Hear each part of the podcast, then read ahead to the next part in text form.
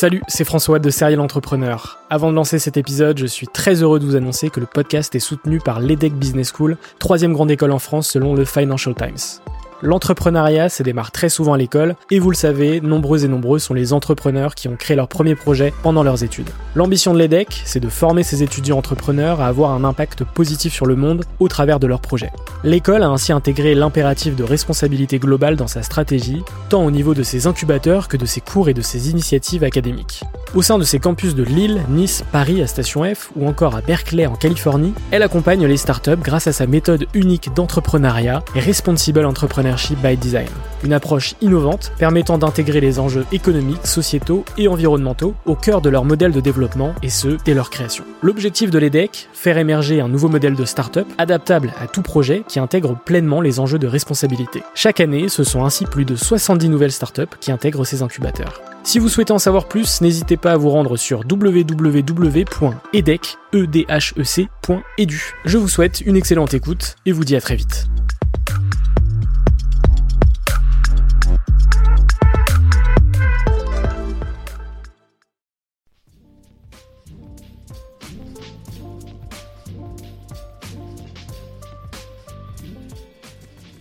Bonjour à tous et bienvenue sur Serial Entrepreneur, le podcast des entrepreneurs.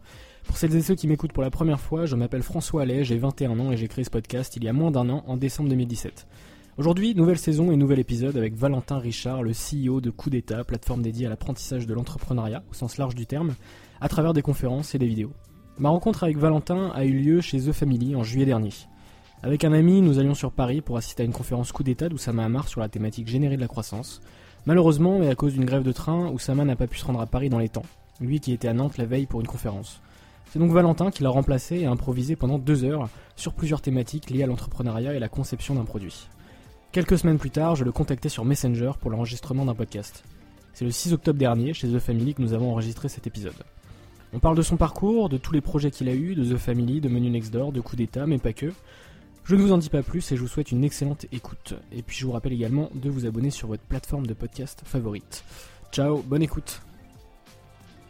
Bonjour à tous, euh, aujourd'hui je suis dans les locaux de The Family à Paris avec euh, Valentin Richard. Salut Valentin. Salut.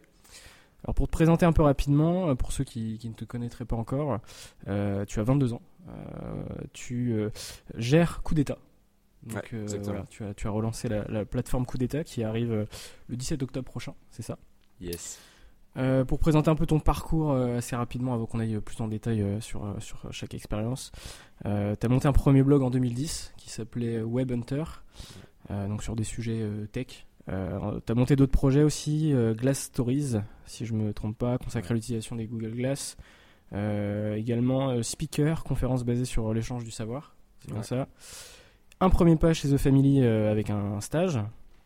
Euh, et puis euh, une startup euh, Menu Next Door où tu étais euh, C P O, donc euh, Chief Product Officer. Euh, donc on va commencer par, euh, par, euh, par directement le, le, le, la toute première fois, ta toute première expérience, ouais. ton premier blog Web Hunter, qu'est-ce que c'était, de quoi ça, ça parlait justement, et, et comment t'as lancé ça en fait? Parce que t'avais quatorze ans. J'avais, j'avais treize ans quand treize j'ai ans. commencé, ouais. J'avais okay. treize ans quand, quand j'ai commencé ce truc-là. Euh... Putain, c'est marrant que tu parles de ça. Enfin... T'as, t'as, t'as fouillé, c'est ouais, sur mon LinkedIn. J'ai quoi. fouiné, voilà.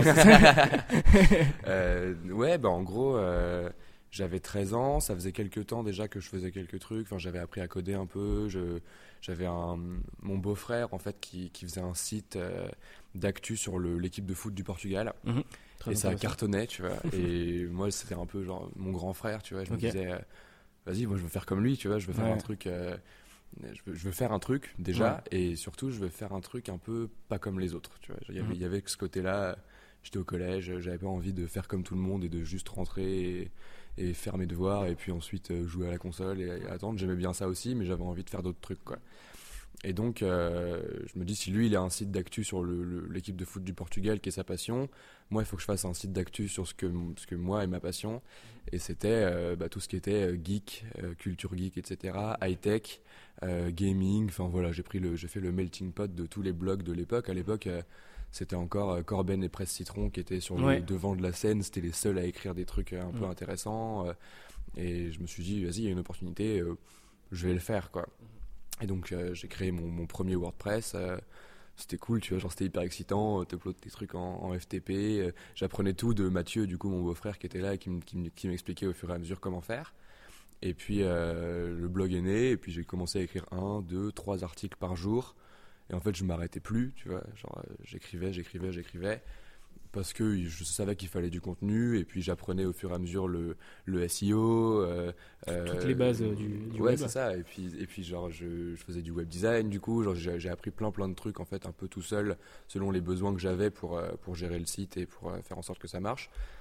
Il n'y a jamais eu une énorme audience, tu vois. Ça, ouais. ça a été, c'était du cent visites par jour, quoi. Des gens qui lisaient, mais ça n'a jamais été des fans. Il n'y avait jamais un commentaire. Enfin, c'était ouais. un peu le, le projet de chambre, tu vois. Et ce qui était marrant, c'est que... à un moment, genre je reçois un, un mail, donc ça faisait peut-être un an que je faisais ça, et je reçois un mail d'un, d'un, d'un gars quoi, qui me dit euh, bonjour, euh, on est une agence de presse, euh, euh, on a des contacts, comme, on a des clients comme euh, Razer, mm-hmm. euh, euh, SteelSeries, enfin tu vois des grosses marques mm-hmm. de gaming, et Carrément. même, même euh, ils avaient je sais plus, ils avaient Samsung je crois, ou enfin il y avait des trucs comme ça, et euh, ils me disent du coup, euh, on a vu votre blog, c'est cool, euh, est-ce qu'on pourrait vous envoyer des produits pour que vous écriviez des articles sur le truc, tu vois. Moi j'avais quatorze piges, j'étais dans ma chambre, j'étais là genre, euh, bah ouais grave, tu vois, vas-y je suis trop chaud, tu vois, ouais. genre envoie-moi des trucs quoi.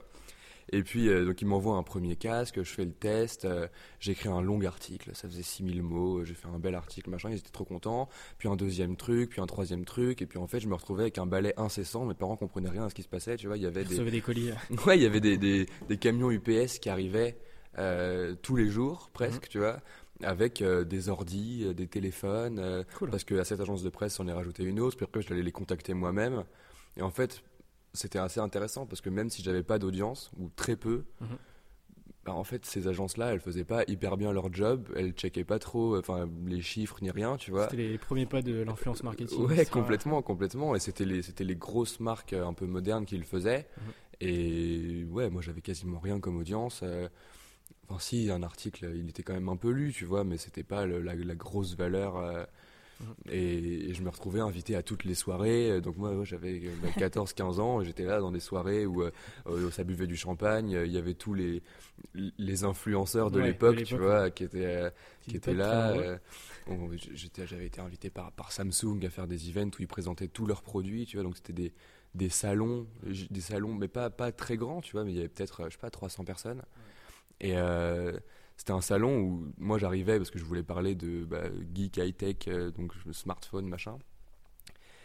J'arrive là-dedans et en fait il y avait les smartphones, les ordis, les trucs, et puis il y avait aussi les machines à laver Samsung, les frigos, et en fait c'était un, un truc énorme où ils invitaient tous les influenceurs qu'ils pouvaient toucher et pour que ça fasse un, un max d'articles, et ils étaient vachement en avance quoi, parce qu'aujourd'hui tout le monde est là, genre les startups du moment elles font ça, c'est des coups de génie et tout, en fait les gars le faisaient déjà à l'époque quoi. Et donc ouais, bonne expérience, bonne expérience, c'était marrant, ça m'a permis de, de voir ce que c'était de faire de la relation presse, mais mmh. plus du côté presse que du côté, euh, que du côté relation. Mmh, ouais. et, euh, et c'était hyper marrant, et puis tu vois qu'en ouais, tant que blogueur, en fait, t'es vite traité comme, un, comme un, une source de, de valeur gigantesque, mmh. même si c'est pas forcément le cas, et... Et ça a peut-être changé maintenant. Ça a peut-être changé maintenant. Ouais, mais... parce qu'il y a de plus en plus de, de gens qui veulent devenir influenceurs. Bah ouais, et... c'est ça, c'est ça. Et, euh, et du coup, euh, ouais. Et à l'époque, pas... c'était c'était hyper marrant, ouais. C'était hyper marrant. Euh... Puis il y avait il y avait ce truc de j'ai commencé pour faire quelque chose que les autres gens faisaient pas. Mmh. Au début, euh, ça, enfin tu sais, c'était une époque où j'avais un peu une, une revanche à prendre sur la vie, je pense. Ouais. Tu vois, genre. Euh...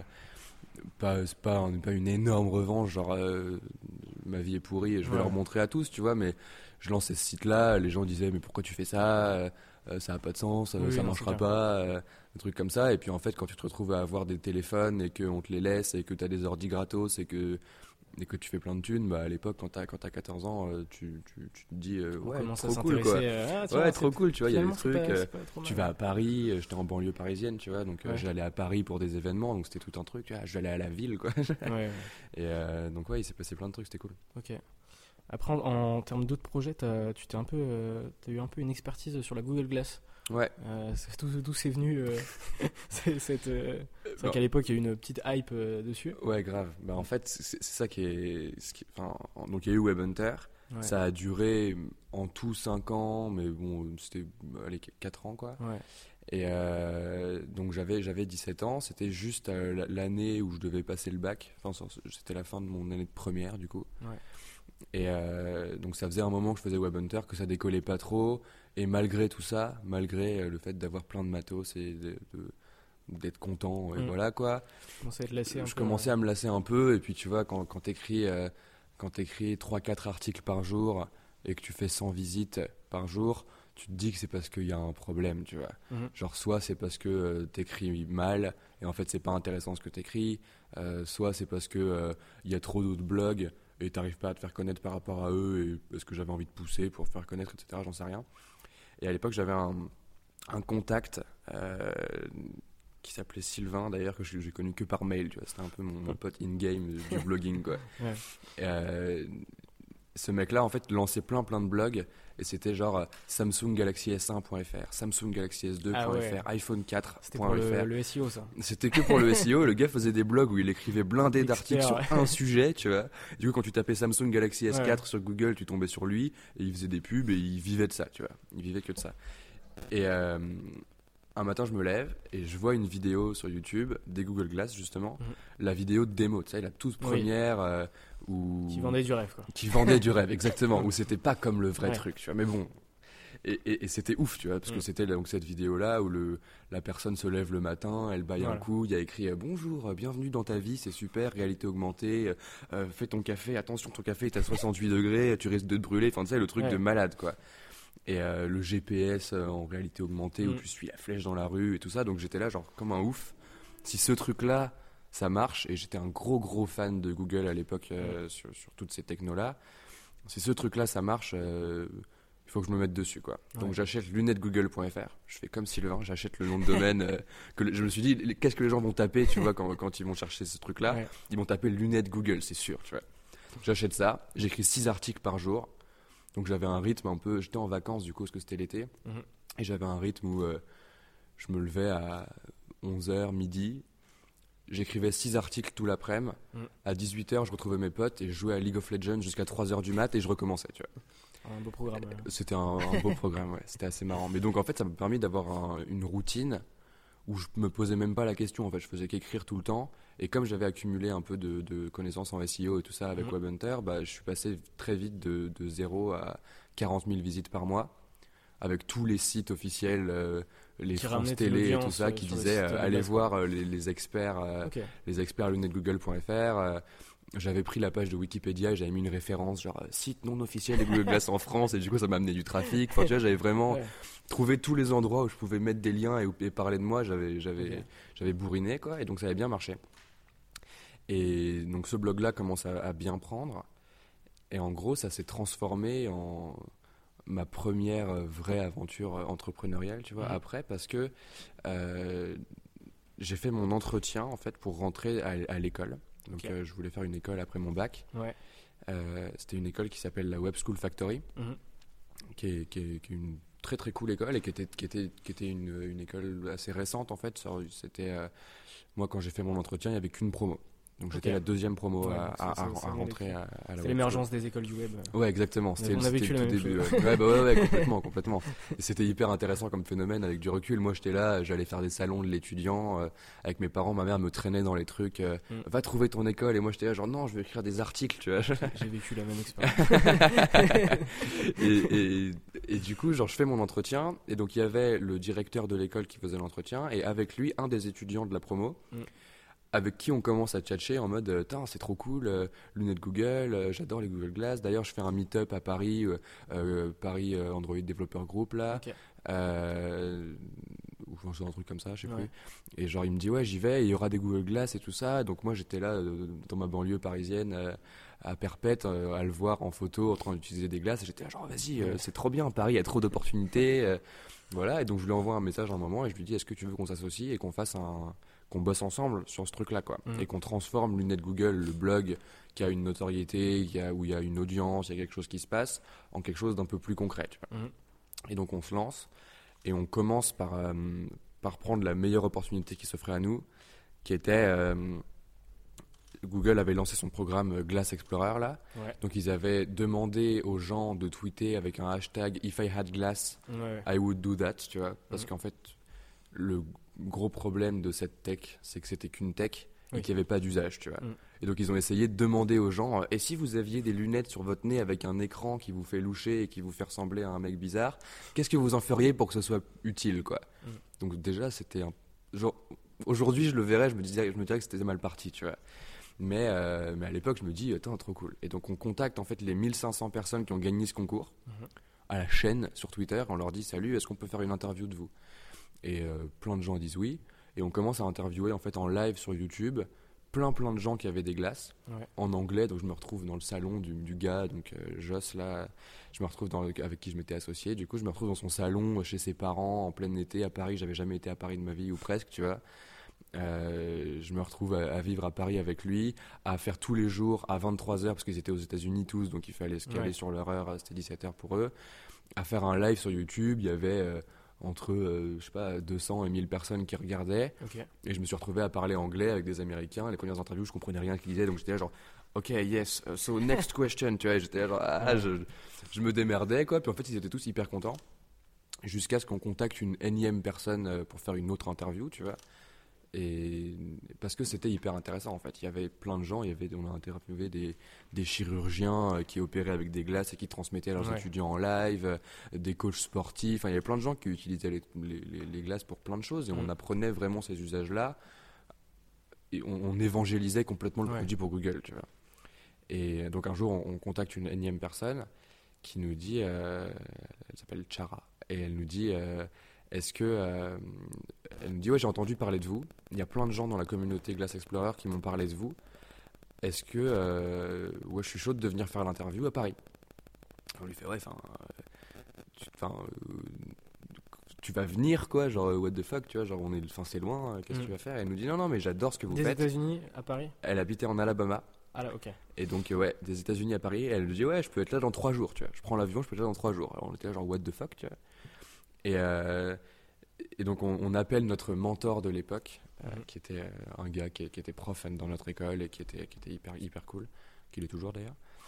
Euh, et on lui dit, euh, elle arrive dans trois jours, il euh, faut qu'on fasse un meet-up, euh, on invite euh, cinquante personnes, ça nous paraissait énorme tu vois, à l'époque, mmh. on, on invite cinquante personnes, on fait tester les glaces et tout, euh, on fait un max de bruit, euh, il faut qu'on, qu'on profite de ça pour faire rayonner Lunettes Google, rayonner mmh. Glass Stories du coup, qui était la série d'interviews là. Mmh.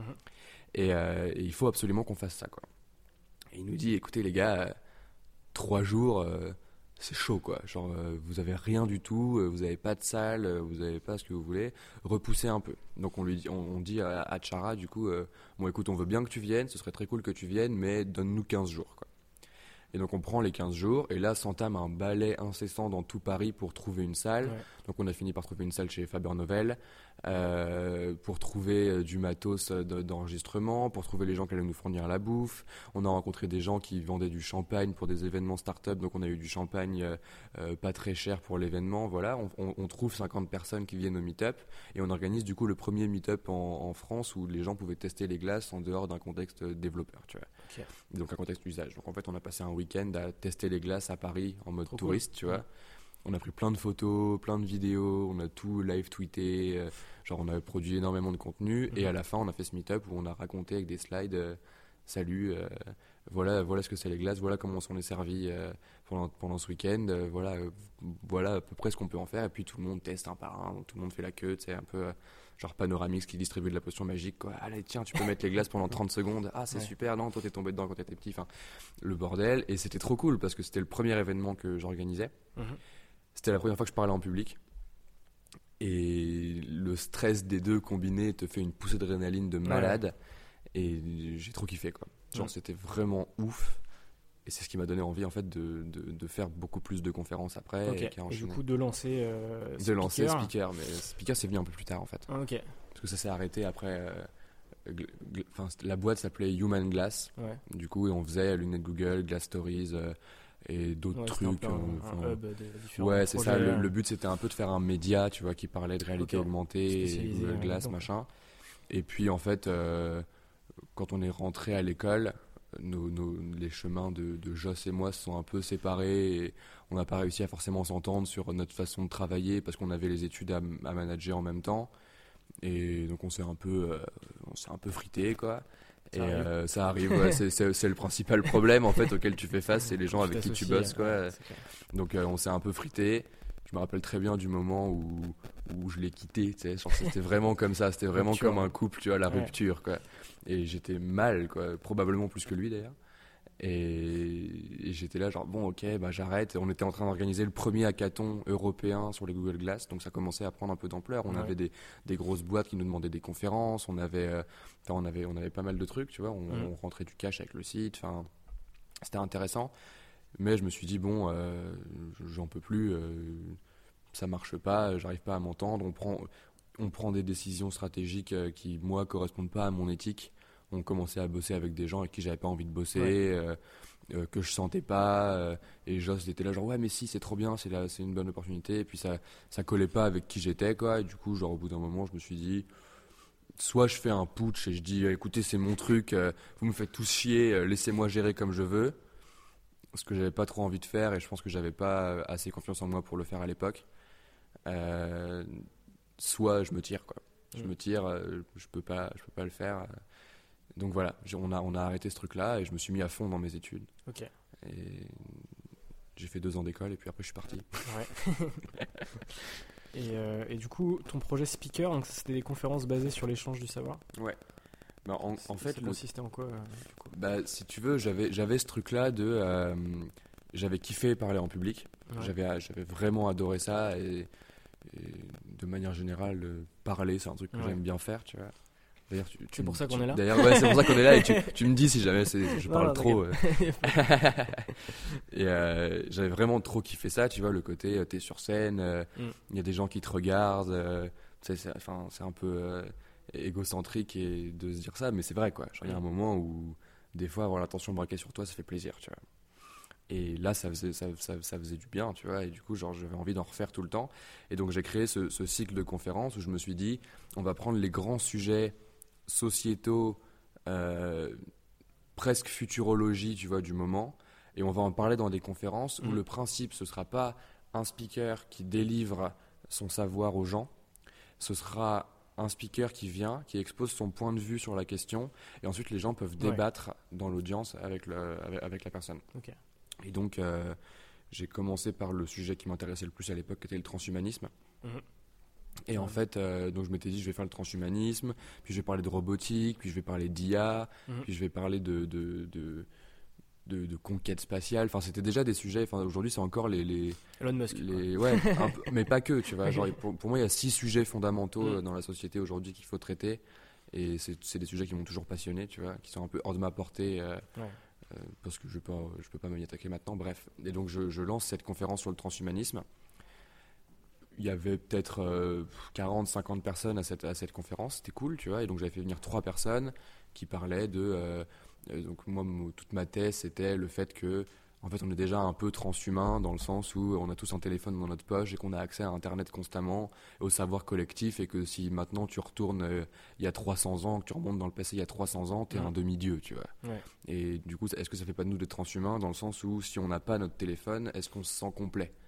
Et en fait, finalement, est-ce qu'on a vraiment besoin juste d'une puce dans le bras pour euh, avoir un côté transhumain, enfin, voilà. Mmh. Et cette conf cartonne, et en fait, on me demande de la refaire euh, partout, quoi. Et donc, Speaker s'est transformé d'un truc où je devais faire plein de, de sujets différents à un truc où, en fait, j'ai répété ma conf euh, une bonne dix, ouais, une quinzaine de ouais, fois, sur quoi. Sur la même thématique. Hein. Sur la même thématique, et où, en fait, à chaque fois, ça s'enrichissait, j'apprenais des nouvelles choses, euh, euh, je progressais, et puis, en fait, euh, j'ai... j'ai, j'ai... j'ai vraiment adoré parler en public et je faisais que ça tout le temps. Mmh. Puis j'ai fait d'autres sujets de conférences et puis ça s'est enchaîné. Et puis euh, jusqu'à un moment où en fait euh, ça m'excitait plus tant que ça. J'avais toujours envie de parler sur scène et tout, mais en fait je me sentais un peu limité dans mes sujets. Euh, j'avais toujours le truc de courir après les gens pour ouais. qu'ils viennent aux conférences, tu vois. Tout ce et qui en fait euh, l'événementiel, l'organisation des, des ouais, bah, à la limite l'organisation, tu vois, ça me ça me gêne pas, tu vois. Là aujourd'hui avec Coup d'État, on organise des trucs. Euh, là notre, notre problème, par exemple pour le seize octobre, euh, où on, je donne une conférence ici à, à The Family le seize octobre, mm-hmm. euh, c'est qu'il y a trop de gens, tu vois. Du coup, effectivement, c'est le bordel, tu as des problèmes d'organisation, tu as des trucs de logistique événementielle, euh, comment on va gérer la bouffe, comment on va gérer le placement des gens.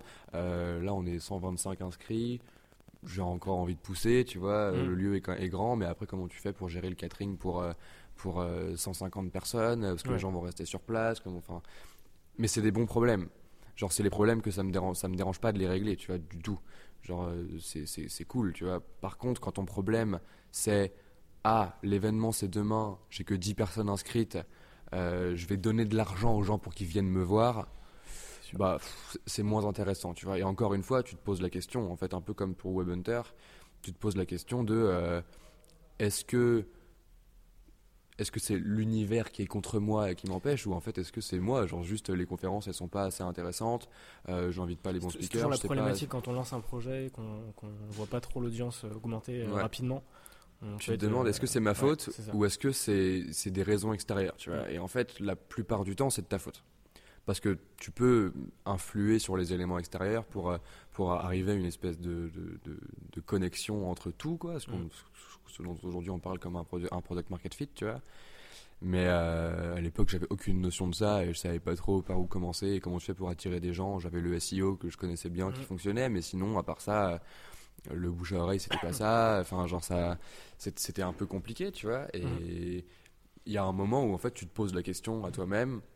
Euh, je suis un peu conscient de, du job qu'il faut faire pour faire en sorte que ça marche, qu'il y ait des gens à mes conférences, que ce soit intéressant, et cetera. Est-ce que j'ai envie de faire ce job ? Est-ce que ça m'excite en fait au quotidien de me lever et d'être en train d'aller harceler des gens pour qu'ils viennent à la conférence mmh. le lendemain jusqu'à ce que ça marche et qu'il, que ça prenne et que X trucs se passent pour que ça fonctionne, tu vois ? La réponse c'était non, du coup j'ai arrêté, quoi. Okay. Et c'est un peu une, une règle dans ma vie, c'est que quand il y a un truc qui me fait chier, quoi, mmh. où je m'amuse plus et où je vois que même dans le meilleur des cas, dans le, dans le, dans le, dans le cas où le projet marche, où tout fonctionne, et si ça, ça m'amuse pas, je le fais pas, quoi. Ouais. Parce que je pense que c'est plus important de se marrer que d'avoir un truc qui marche, tu vois. C'est, mmh. c'est un truc perso, mais... Je, je suis d'accord avec toi. euh, après, du coup, euh, donc, t'as fait deux années d'études, ouais. tu, tu t'es arrêté. Et après, tu as eu un stage chez The Family, c'est ouais. ça ? Donc un premier pas chez The Family. Donc The Family, on ne sait jamais trop comment décrire euh, cette structure. On peut dire que c'est un accompagnateur de start-up, une, une famille d'entrepreneurs. Ils aiment, ouais. ils aiment bien dire ça. Ça, c'est bien, ouais. Voilà. euh, tu as fait un stage de deux semaines, c'est ça ? Non ? En fait, à la base, ça devait être un stage de six mois. Six mois. Et ça, ça a fini en deux semaines, ouais. en gros. Okay. Euh, mais en, en fait, enfin... Le, le, pour, pour mettre un peu de contexte du ouais, coup, par rapport le, à le process, euh... sur comment, comment ouais. je suis rentré là et comment je les ai découverts et le point de vue que j'avais d'eux de l'extérieur, tu vois. En gros, j'étais donc à l'école. Euh, comme je te disais juste avant, je, j'avais mis toute mon énergie dans mes études parce que euh, bah, j'avais plus rien d'autre en fait. Mmh. J'avais plus de projet et quand j'ai plus de projet dans ma vie, bah, il faut que je m'accroche à quelque chose et que je force comme un bœuf sur, euh, sur un autre sujet. Donc je commence mes études, je me mets à fond dedans, dans la vie de l'école, dans tout ça, tout ça. Et en fait, je me suis assez vite rendu compte que tout ce que je donnais, ça ne m'était pas forcément rendu, tu vois. Et, ou en tout cas, je ne recevais pas, pas rendu, ce n'est pas, c'est pas, c'est pas le truc, mais je ne recevais pas assez de satisfaction de, de l'école et d'avoir des, des bons résultats. Je me démerdais pas mal, tu vois, même plutôt bien, quoi. Mmh. Mais euh, ça ne m'excitait pas, tu vois. Et progressivement, en fait, c'était, euh, je me suis retrouvé dans une situation où, où je, je, j'en pouvais plus, quoi. J'en pouvais plus. J'ai commencé à parler aux autres gens, euh, ouais, mais venez, euh, euh, on quitte l'école, euh, on va monter les trucs. Parce que j'ai toujours eu ce truc depuis que j'ai vu euh, The Social Network, euh, ouais. le film sur Facebook, où je me, je me suis, je m'étais dit, tu vois, dans la lignée de je veux pas faire comme les autres, je me suis dit, euh, moi, je vais arrêter mes études euh, avant la fin pour aller monter une boîte qui marche, c'est sûr, tu vois. J'en étais convaincu. Et en fait, j'aurais considéré ça comme un échec de, de finir mes études. Ok. Genre, je le voyais vraiment comme ça à l'époque, tu vois. Et, et donc, j'étais en train d'essayer de convaincre les gens parce que forcément, quand euh, tu as été un peu euh, premier de la classe pendant, pendant toute ta vie, que tu es quand même plutôt bon aux études, que tout le monde autour de toi, dans ta famille, tes proches et tout, te disent euh, « Ah, oh, c'est super, t'es hyper académique, tu colles bien au système, bravo, félicitations ». Et toi, t'as ton cœur qui te dit « Il faut absolument que tu te tires de ce système, ça te fait du mal, même si tu te démerdes bien et que tu, tu passes à travers les mailles du filet, en fait, ça te fait du mal et, et t'aimes pas ça ». Prendre la décision d'arrêter ça et de dire à ta famille « J'ai arrêté mes études », c'était pas forcément évident. Tu non, vois. C'est clair. Et ce qui m'a aidé, du coup, c'est de découvrir The Family. Parce que à l'époque, ils lançaient Coup d'État. Mmh. La, la boucle est bouclée, tu vois. Coup d'État on demande. Même pas, même pas. Ils lançaient Coup d'État, la formation okay. en physique, tu vois. Donc c'était tout, c'était six samedis, euh, deux mille cinq cents euros. Six samedis, tu venais et tu et t'apprenais des trucs avec Oussama, tu vois. Mmh. Et, euh, et, et et je vois, c'est c'est. Enfin, en fait, c'est pendant un cours. C'était pendant un cours de, à l'école, justement. Ça prouve en, en, encore une fois que c'est une bonne école. Tu vois, ouais. C'est très connecté à l'écosystème. Enfin, c'est une, c'est une très très bonne école. Hein. Et euh, pendant un cours, j'ai un prof qui nous fait un, un récapitulatif en fait de tout ce qu'il y a dans l'écosystème euh, parisien de la tech et de l'innovation et tout ça. Et, et donc il nous dit voilà, donc ça c'est Numa, ça c'est machin, la mutinerie, la machin et tout. Mmh. Et il, il donne une petite explication pour chaque truc, tu vois. Je sais plus, je sais plus comme, ce qu'il avait donné d'autre comme exemple. Mais euh, enfin, il explique voilà, Numa c'est un accélérateur de start-up, il euh, faut aller les voir si vous avez un projet, machin, euh, truc, machin. Et il fait ça, c'est The Family. Si vous voulez devenir le prochain Facebook, vous allez les voir eux. Donc moi, tic, dans ma tête, c'est l'ampoule au-dessus de ma tête ouais. et je fais bah, je vais aller les voir eux, tu vois. Genre, euh, genre, c'est ça que je veux faire, tu vois, dans ma vie. C'est, c'est, c'est faire un truc de malade, tu vois. C'est, comme dirait Oussama, c'est être légendaire, tu vois. Ouais. C'était, c'était ça le but, quoi. Et. Euh, Puis bon, le temps passe, machin, et puis je finis par un jour, une pote me traîne ici chez The Family pour une conférence d'Oussama, où je me pointe, et c'était une conférence sur euh, peut-on entreprendre en étant étudiant. Ah. Donc, si tu veux, c'était un on point, quoi. Je l'ai vu sur euh, YouTube. Hein. Ouais. et, et genre, je, donc je viens là, machin, le lieu est hyper impressionnant, ça fait un peu secte, tu te sens pas hyper bienvenu, et, et c'était corrélé avec le fait que tous les gens autour de moi à qui je parlais de The Family et tout ça me disaient euh, « Ah ouais, euh, c'est vraiment des connards, euh, ils acceptent pas tout le monde, euh, euh, ils sont élitistes, euh, euh, ils, machin. » Et moi, j'étais là genre « Bah ouais, c'est bien, tu vois. ouais, ils sont élitistes, euh, mais ils sont pas élitistes parce que euh, t'es un gosse de riche et que tu rentres parce que t'as mis des sous. Ils sont élitistes parce qu'ils prennent qui ils veulent, en fait. Ils prennent qui ils veulent sur des critères qui ont l'air subjectifs. Et en fait, tous les gens qui aiment pas The Family... C'était les gens qui s'étaient fait refuser l'entrée, tu vois. Mm. En, puis, tout cas, puis, en tout cas, à l'époque, euh, c'est, c'est moins vrai maintenant, mais en tout cas, à l'époque. Sur leur, sur leur style aussi. Ouais. Enfin, clairement, sur leur com, et cetera. C'est, ouais, complètement. C'est différent des, des acteurs plus. Ouais. Euh... Il y a un, il y avait une, une... c'était, c'était clivant, quoi. C'était clivant, ouais, et je trouvais ça cool d'avoir des gens qui, qui, qui disaient des trucs qu'ils pensaient vraiment, au risque de se faire des ennemis, mais de gagner aussi des amis, tu vois. Et je, j'adorais cette philosophie-là. Donc, je me pointe à la conférence. Euh, euh, peut-on entreprendre en étant étudiant? Et j'étais fou, quoi. J'étais fou. J'écoute Oussama et je fais euh, putain, mais ça, c'est ce que je répète à longueur de journée à tous mes profs, à, à mes parents, à tous mes amis, et cetera. C'est trop cool, ils pensent comme moi. Et après, ils passent une demi-heure à dérouler sur ce cheminement de pensée-là et à creuser beaucoup, beaucoup plus que ce que j'aurais jamais pu faire, tu vois. Et j'étais là, genre, waouh, mais c'est dingue, tu vois. Un, un des trucs qui, qui, qui disait justement, c'est, tous mes profs ne faisaient que me répéter constamment. Euh, Ouais, mais reste à l'école parce que c'est bien, c'est un bac à sable. Euh, si tu foires ton projet, t'as pas de risque. Et j'étais là, genre, euh, ouais, exactement, c'est pour ça que je veux partir, quoi. Parce qu'en fait, euh, je fais pas les trucs à fond. Si c'est, si c'est pour euh, pas prendre de risques, euh, j'ai pas de pression, euh, je vais rien faire, tu vois. Et, et donc voilà, et donc, et donc, je, donc je fais cette conférence, je kiffe trop, tu vois. Puis après, je me dis, vas-y, je vais aller parler aux gens. Euh, Euh, après la conférence, puis en fait je me suis retrouvé à errer dans The Family et à essayer de croiser le regard des gens euh, qui se parlaient tous déjà, et puis bon, je suis reparti sans parler à personne, quoi. Puis j'ai enchaîné, en fait, j'ai fait deux confs de The Family par semaine, euh, je venais tout le temps, tout le temps, tout le temps, à chaque fois je me disais je vais parler aux gens et je parlais à personne, et je faisais que errer une demi-heure parce que j'étais tout timide et je n'osais pas trop aborder les gens, et tout le monde me paraissait euh, un, improbable, et genre euh, c'était dingue, tu vois. Et puis euh, à force de... de, de de tergiversation et de tanner mes parents, ah, je veux arrêter mes études, je veux arrêter mes études, je veux arrêter mes études, parce que j'étais arrivé à un point où c'était plus tenable. Genre, si, enfin, si, les gens, les gens se posent la question. J'ai, j'ai des gens qui viennent me voir, tu vois, et qui me demandent euh, « Je suis pas hyper bien à l'école, euh, j'ai envie de faire des trucs, euh, est-ce que je devrais partir ?» tu vois. Et souvent, je dis non, en fait. Souvent, je dis non, reste-y, parce que c'est... c'est... Moi, quand je suis parti, j'ai pris la décision parce que quand je me levais le matin, j'avais la boule au ventre d'aller en cours toute la journée. Quand je rentrais le soir, j'avais la boule au ventre de devoir y retourner le lendemain. Et je passais mes journées à errer dans les couloirs et à écouter, à dormir à moitié en cours ou à bosser sur d'autres projets. Et je sentais que je tirais rien de, de ce pourquoi j'étais à l'école, tu vois. J'avais emprunté quarante mille balles pour payer cette école. Euh, je sentais que mon argent, il n'était pas, il était pas investi au bon endroit et que euh, et, et je, je m'emmerdais, quoi. Tu vois, je m'emmerdais. Justement, et... comment tu fais quand euh, t'empruntes justement quarante mille euros ouais. pour faire tes études ouais. et qu'à un moment donné, tu te dis, mais en fait, euh, j'ai pas du tout envie de, de faire ces études, mais derrière, t'as quand même un... un risque, euh, ouais, y a un risque financier. À un moment donné, il faudra payer le prêt, quoi. Ouais. Et euh, à quel moment, justement, tu te dis euh, je m'en fous, je, je me casse, quoi. Bah, en fait, c'est, c'est, c'est marrant parce que euh, quand j'ai connu l'école, justement, c'était sur un salon où il y avait un, un, un des directeurs qui parlait en fait de l'école et qui expliquait le truc ouais. et qui avait dit un truc assez intéressant sur justement le financement de l'école. Il avait dit euh, faites un prêt à la banque. Parce que de manière générale dans la vie, une des règles, c'est qu'il vaut mieux valoir de l'argent à son banquier qu'à sa mère. Et j'étais là genre, ouais c'est vrai, tu vois. Et en fait, il avait totalement raison, parce que le jour où j'ai dit à mes parents, je vais arrêter l'école, c'est acté, vous n'avez pas le choix, fondamentalement, tu vois. Ils n'étaient pas complètement euh, euh, contre, mais ils n'étaient pas non plus complètement pour, tu vois. Mais je leur ai dit, maintenant c'est, c'est, c'est, c'est, c'est sûr, quoi. Euh...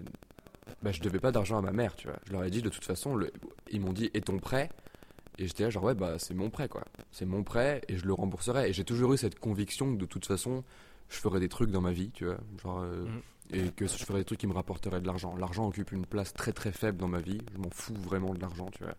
Ça me. Ça me. Ça me. Ça, me... ça m'émeut pas du tout, quoi. Mais par contre, j'adore dépenser de l'argent et j'adore bien vivre, tu vois. Genre, ça, ça c'est sûr. Mais. Euh... Donc j'ai toujours eu la conviction que je ferais des trucs qui rapporteraient de l'argent. J'étais déjà dans un milieu où il y avait quand même beaucoup d'argent brassé, les startups, tout ça, tout ouais. ça. J'ai, j'ai jamais douté sur ça, donc je me suis dit, bon, le prêt, un jour je le rembourserai cash, quoi. Tu vois, et c'est pas un problème. Et de toute façon, j'avais, comme ça faisait deux ans que je faisais l'école, euh, il me restait trois ans. Donc t'avais tous les gens qui te disaient, qui me disaient, ouais, euh, euh, mais allez, il te reste que trois ans. Euh, T'as déjà fait deux ans, euh, tu devrais pousser pour aller jusqu'au bout. Tu vois, genre, mais t'es ouf, ça fait deux ans, je suis en train de mourir, je vais pas faire trois ans de plus, tu vois. Genre, euh, c'est, c'est quoi ce conseil débile, tu vois, genre, ouais, accroche-toi jusqu'au bout. Mais non, j'ai pas envie de m'accrocher, tu vois. Genre, si je m'accroche, je vais me détruire, tu vois. Genre, mm. c'est... Et... et donc, ouais, à force de discuter avec mes parents de tout ça, qui m'avaient suivi, en fait, mais la, le, la grosse chance que j'ai dans ma vie, c'est d'avoir des parents qui, depuis le début de Web Hunter, même un peu avant, me soutiennent. Et quand je leur montre un truc tout naze, tu vois, genre un site en H T M L avec un lien hypertexte et ça ressemble à juste une page avec un texte noir et un lien bleu fluo, euh, ils te disent euh, « Ah, c'est, c'est, c'est cool, c'est cool !» Tu sais, comme le gamin qui vient et qui a dessiné un, des, avec son feutre comme ça, tu vois, ils te disent « Ah, c'est cool !» Toi, t'es là genre « Ouais, j'y ai passé six heures, tu vois !» Et ils sont là genre « Ah, bah super, vas-y, continue, ça va devenir bien !» Et en fait, finalement, dix ans plus tard, c'est bien, tu vois. Mm. Mais cette petite graine, si mes parents l'avaient pas arrosée, je suis sûr que je, je, je serais pas là où j'en suis maintenant, tu vois. Et donc, comme ils m'ont suivi sur tout ce cheminement-là, et qu'en plus, ils m'ont suivi sur toute la phase où j'en pouvais plus d'être à l'école et que c'était vraiment insupportable, le côté académique, le côté partiel, le côté travailler en groupe avec des gens qui n'avaient pas envie de travailler, donc en fait, il fallait tirer les autres vers le haut, je sais pas quoi, enfin, y avait, y avait plein de trucs que j'avais pas envie de faire, quoi. Et euh, enfin, en tout cas, pas sur ce modèle-là. Et, euh, et donc, quand je leur ai dit, je vais arrêter, ils m'ont dit, euh, ok, quoi. Et en fait, avoir l'aval de mes parents sur ça, ça, ça a rendu le truc beaucoup plus facile. Le prêt, euh, ça, ça, finalement, ça n'a jamais été trop un sujet, quoi. Je pense que c'était un sujet pour ma mère, surtout, qui était là en mode... Euh, qui s'inquiète forcément. Qui s'inquiète toujours, d'ailleurs. Je pense qu'elle s'inquiète toujours, alors que bon, fond, fondamentalement, ça va, tu vois. Genre, il n'y a plus de risque que je ne puisse pas rembourser mon prêt, quoi. Genre, c'est impossible. C'est littéralement impossible que je ne puisse pas rembourser mon prêt. Mais bon, voilà, c'est comme ça, tu vois. Ouais. C'est son, c'est son, c'est son rôle de mère, je pense. Mon père, c'est pareil. Il le dit peut-être un peu moins, mais je pense que c'est pareil. Et euh, donc non, ça n'a jamais été un, Ça a été un sujet, mais c'était pas plus un sujet que arrêter l'école alors que j'étais pas mauvais, tu vois. Mmh. Ça, c'était un vrai sujet, en fait. C'est genre, tu, tout le monde autour de toi te dit euh, « Ouais, mais en France, euh, c'est bien d'avoir du talent, mais c'est pas un diplôme, tu vois. Ouais. T'as besoin d'un diplôme. » Puis en fait, c'est assez marrant parce que t'as aussi les gens qui te disent euh, « Ouais, ça, c'est vraiment un truc euh, américain de devoir avoir un diplôme pour avoir un travail. » Et puis, ah, c'est vraiment un truc belge, ah, c'est vraiment un truc suisse, ah, c'est vrai. Et en fait, tout le monde, c'est vraiment ma nationalité de devoir ouais. avoir un diplôme. En fait, dans le monde entier, euh, enfin, la plupart des gens pensent ça. Et c'est vrai que c'est un super bon filet de sécurité et que sur d'autres choix de carrière que ce que j'ai fait moi, ça aurait été, ça aurait été hyper dangereux, tu vois. Au final, même pour moi, c'était probablement hyper dangereux, mais dans le danger, tu t'affirmes, quoi. Mm. Genre, tu fais, tu, tu fais des trucs, tu, tu te bats pour t'en sortir. Et donc, mon plan d'action, c'était... Euh, je vais pas monter une boîte tout de suite parce que j'ai pas de trucs, de, de bonnes opportunités ou de, de trucs comme ça. Donc, il faut que je crée ces opportunités. Enfin, en tout cas, que je, je, j'ai un environnement dans lequel je puisse les saisir. Pour ça, il faut que je travaille quelque part. Il faut que j'aille, faut que j'aille bosser pour euh, bah, rentrer un peu de sous, euh, faire des trucs et euh, rencontrer des nouvelles personnes et tout. Je sortais d'une expérience en stage qui avait duré deux mois à la fin de ma première année d'école mmh. où euh, j'étais... Euh, Euh, à l'accueil d'un espace de coworking, euh, je sortais les poubelles. Et en fait, le, le, le plus grand, la plus grande partie du temps, j'étais juste à l'accueil sur Facebook en train de rien faire et d'attendre. Okay. C'est à peu près le pire truc que tu puisses me faire, tu vois. Genre, euh, tu sais, il y a, y a cette, cette chanson de Fauve qui s'appelle Requin Tigre. Ça date ça. qui, ouais, ça, ouais, ça commence à dater, ouais. Grave. Euh, mais c'est une chanson qui s'appelle Requin Tigre okay. et où l'intro, il dit, euh, il explique qu'en fait, le requin tigre, quand tu le mets en cage. Euh, il, il peut pas rester sur place, il peut pas attendre, et donc en fait il, il se bat contre la cage jusqu'à se suicider. Ouais. Et s'il arrive pas à sortir, tu vois, il essaie de casser la cage jusqu'à ce qu'il se suicide. Bah, moi je me sens un peu comme ça, tu vois. Si tu m'empêches de faire quelque chose, ou si tu m'empêches de de bouger, ou si tu me dis reste là assis toute ta journée et tu dis bonjour aux gens qui passent et sinon le reste du temps t'as rien à faire. C'était à peu près le pire truc que tu puisses me faire, quoi. Et surtout, j'étais pas payé pour ça. Enfin, et j'étais dans une ambiance de merde. Je donnerai pas le nom de la boîte, mais s'ils écoutent, ils se reconnaîtront, quoi. Pas de problème. Et, euh, et, c'est, et c'était assez trash, mais c'était une super bonne leçon. C'était la leçon, c'était je vaux beaucoup plus que zéro euro de salaire. C'est hors de question que je me fasse plus payer pour un travail. Et je veux être dans un environnement où c'est stimulant, où les gens sont plus intelligents que moi. Et, et où j'apprends des choses constamment, quoi. Et donc, ouais. dans ce contexte-là, en arrêtant mes études, je me dis, il faut que j'aille chez The Family. Ouais. C'était le seul endroit où je me sentais bien, en fait. Même si c'est, j'avais ce truc-là où je parlais à personne et où j'étais timide et tout ça, c'est le seul endroit où j'entendais des trucs qui étaient similaires à ceux que je disais à mes parents, à ceux que je disais à mes amis, où on pensait un peu comme moi. Et c'était, enfin, je, le sent, je me sentais comme... C'était ma famille, quoi. C'était ma, ma famille d'entrepreneuriat, tu vois. Ouais. Et, et, je me suis, et donc, je, je, je, j'ai envoyé un mail à Oussama. En lui disant, ça faisait trois lignes. Je lui ai dit salut, euh, parce qu'à l'époque, du coup, j'avais une newsletter qui oui. s'appelait euh, Hunter. Donc, c'était euh, le, le logo de Web Hunter, c'était un, un petit poulet avec un chapeau de Zelda, tu vois. Et donc, j'avais repris le truc euh, Hunter, et où c'était un faucon un peu stylisé, genre ça ressemblait beaucoup au logo de The Family d'ailleurs. Et en fait, j'envoyais une newsletter d'inspiration à des entrepreneurs, ouais. et, euh, et j'avais quand même pas mal de gens inscrits sur ce truc-là, et ça, ça marchait bien. Et donc, j'envoie un mail à Oussama en lui disant « Ouais, euh, j'ai cette newsletter, il euh, y a X milliers de personnes qui la reçoivent. Euh, c'est bien, mais je pense que si ma mission, c'est d'aider les gens à entreprendre plus et à faire des trucs dans leur vie, donc comme quoi c'était déjà le cas à l'époque, tu vois. Ma mission, c'est d'aider les gens à, à prendre le contrôle de leur vie et à aller plus vite en s'inspirant de, du parcours d'autres personnes. Je pense que cette mission-là, j'aurai plus d'impact en bossant chez vous qu'en bossant dans ma chambre, tu vois. » Et donc, il m'a dit « Ok, on se voit jeudi. » Je suis arrivé le jeudi, il m'a dit « Bienvenue chez The Family. On parle pas. Euh, non, non, euh, c'est bon, euh, on fait pas d'entretien, euh, genre euh, tranquille quoi. » Et donc j'ai commencé mon stage et en fait je suis allé, euh, je suis allé chez, chez, je suis arrivé chez The Family. Le premier jour, on m'a dit euh, euh, qu'est-ce que tu sais faire. Donc je savais coder, je savais faire un peu de design, euh, même même pas mal de design parce qu'à l'école c'est c'est, c'est surtout ça que j'en ai retiré en fait, des cours de design mais du pas du graphisme quoi, du vrai design. Euh, ouais. De, de, de, de l'U X, de la conception, euh, de l'analyse utilisateur, euh, tout ça, tout ça. Et euh, donc, je savais faire quelques trucs. Et ils m'ont dit, bah, ok, on a besoin de quelqu'un sur Coup d'État qui va nous aider à améliorer la plateforme, à améliorer les conversions, à, à traquer, à coder des bouts de trucs, machin. Donc je suis devenu en fait euh, hacker chez, chez The Family, pour okay. euh, genre growth hacker. Je sais pas trop, je sais ouais, pas ouais. trop quel était le terme employé, mais et, euh, et donc en fait j'ai fait ça jusqu'à euh, jusqu'à un jour où où en fait j'ai j'ai entendu, donc ça a duré vingt-quatre heures en gros. Et au détour d'un couloir, j'entends euh, deux gars, bah c'était Com et Joris si je me trompe pas, qui euh, qui disent euh, ouais, on a une nouvelle boîte qui vient de rentrer, euh, c'est incroyable, c'est un groupe Facebook, il y a mille personnes, c'est un groupe Facebook parce que le gars c'est pas codé, par contre c'est un super bon sales, on l'a rencontré au au meet-up de Family qu'on a fait à Bruxelles, mmh. euh, donc le gars était belge, qu'on a fait à Bruxelles.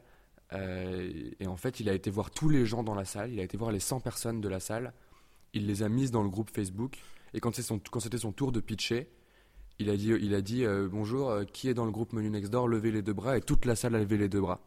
Donc il est rentré chez The Family, tour de force, et quand il a fait le meet-up, il y avait cinq cents personnes sur le groupe, aujourd'hui il y en a mille, le lendemain je reviens, il y en avait deux mille, le, le surlendemain je reviens, il y en avait trois mille, donc j'étais là genre euh, ce truc est en train de décoller, c'est n'importe quoi. C'est de la bouffe. Donc Menu Next Door, le projet, c'était des, des particuliers ou des pros qui cuisinaient chez eux et d'autres particuliers qui venaient prendre les plats à emporter. Mmh. Euh, et en fait, je, je vois ce truc et je me dis, mais c'est ouf. C'est ouf parce que il y a une opportunité gigantesque parce que le gars est en train de, de faire décoller le truc euh, euh, comme, comme jamais, quoi. Euh, c'est un super bon sales. Moi, je ne serai jamais un super bon sales, ou en tout cas, je ne le suis pas maintenant. Euh, donc, il y a une compatibilité de, de, de trucs. Il ne sait pas coder. Moi, je sais coder, je peux bricoler des trucs. Euh, je peux, enfin, je peux me démerder pour lui apporter de la valeur. Et c'est de la food, et ça m'intéressait trop. C'était un sujet que je n'avais jamais trop touché parce que ça coûtait cher et qu'à l'époque, je ne pouvais pas me permettre de faire autre chose qu'être derrière mon écran toute la journée et avoir des choses qui ne me coûtaient rien du tout. Mais je me dis, c'est de la food, c'est trop bien, tu vois. Donc, j'envoie un message Facebook à Nicolas. Et je lui dis euh, salut, euh, c'est trop bien ce que tu fais, euh, viens on bosse ensemble, quoi. Il me dit ok, on se rappelle plus tard. Et puis on s'appelle, il commence à me raconter machin. Donc moi je suis toujours chez The Family en train de bosser sur la plateforme de Coup d'État. Il m'appelle, il me raconte le projet, je lui explique ce qui je suis, ce que je fais. Il me dit pour l'instant j'ai pas encore besoin de ton aide, mais on se tient au courant, tu vois. Et donc effectivement on se tient au courant. Et je me sentais un peu mal parce que un, un, un des, des des arguments qu'on m'avait donnés pour quitter l'école, donc très peu de temps avant, enfin pour ne pas quitter l'école du coup, c'était euh, mais tu changes tout le temps de projet. T'es tout le temps en train de changer, fixe-toi sur quelque chose et arrête-toi, tu vois. C'est le pire conseil que tu puisses donner à quelqu'un qui veut monter une boîte. Genre euh, fixe-toi sur quelque chose et...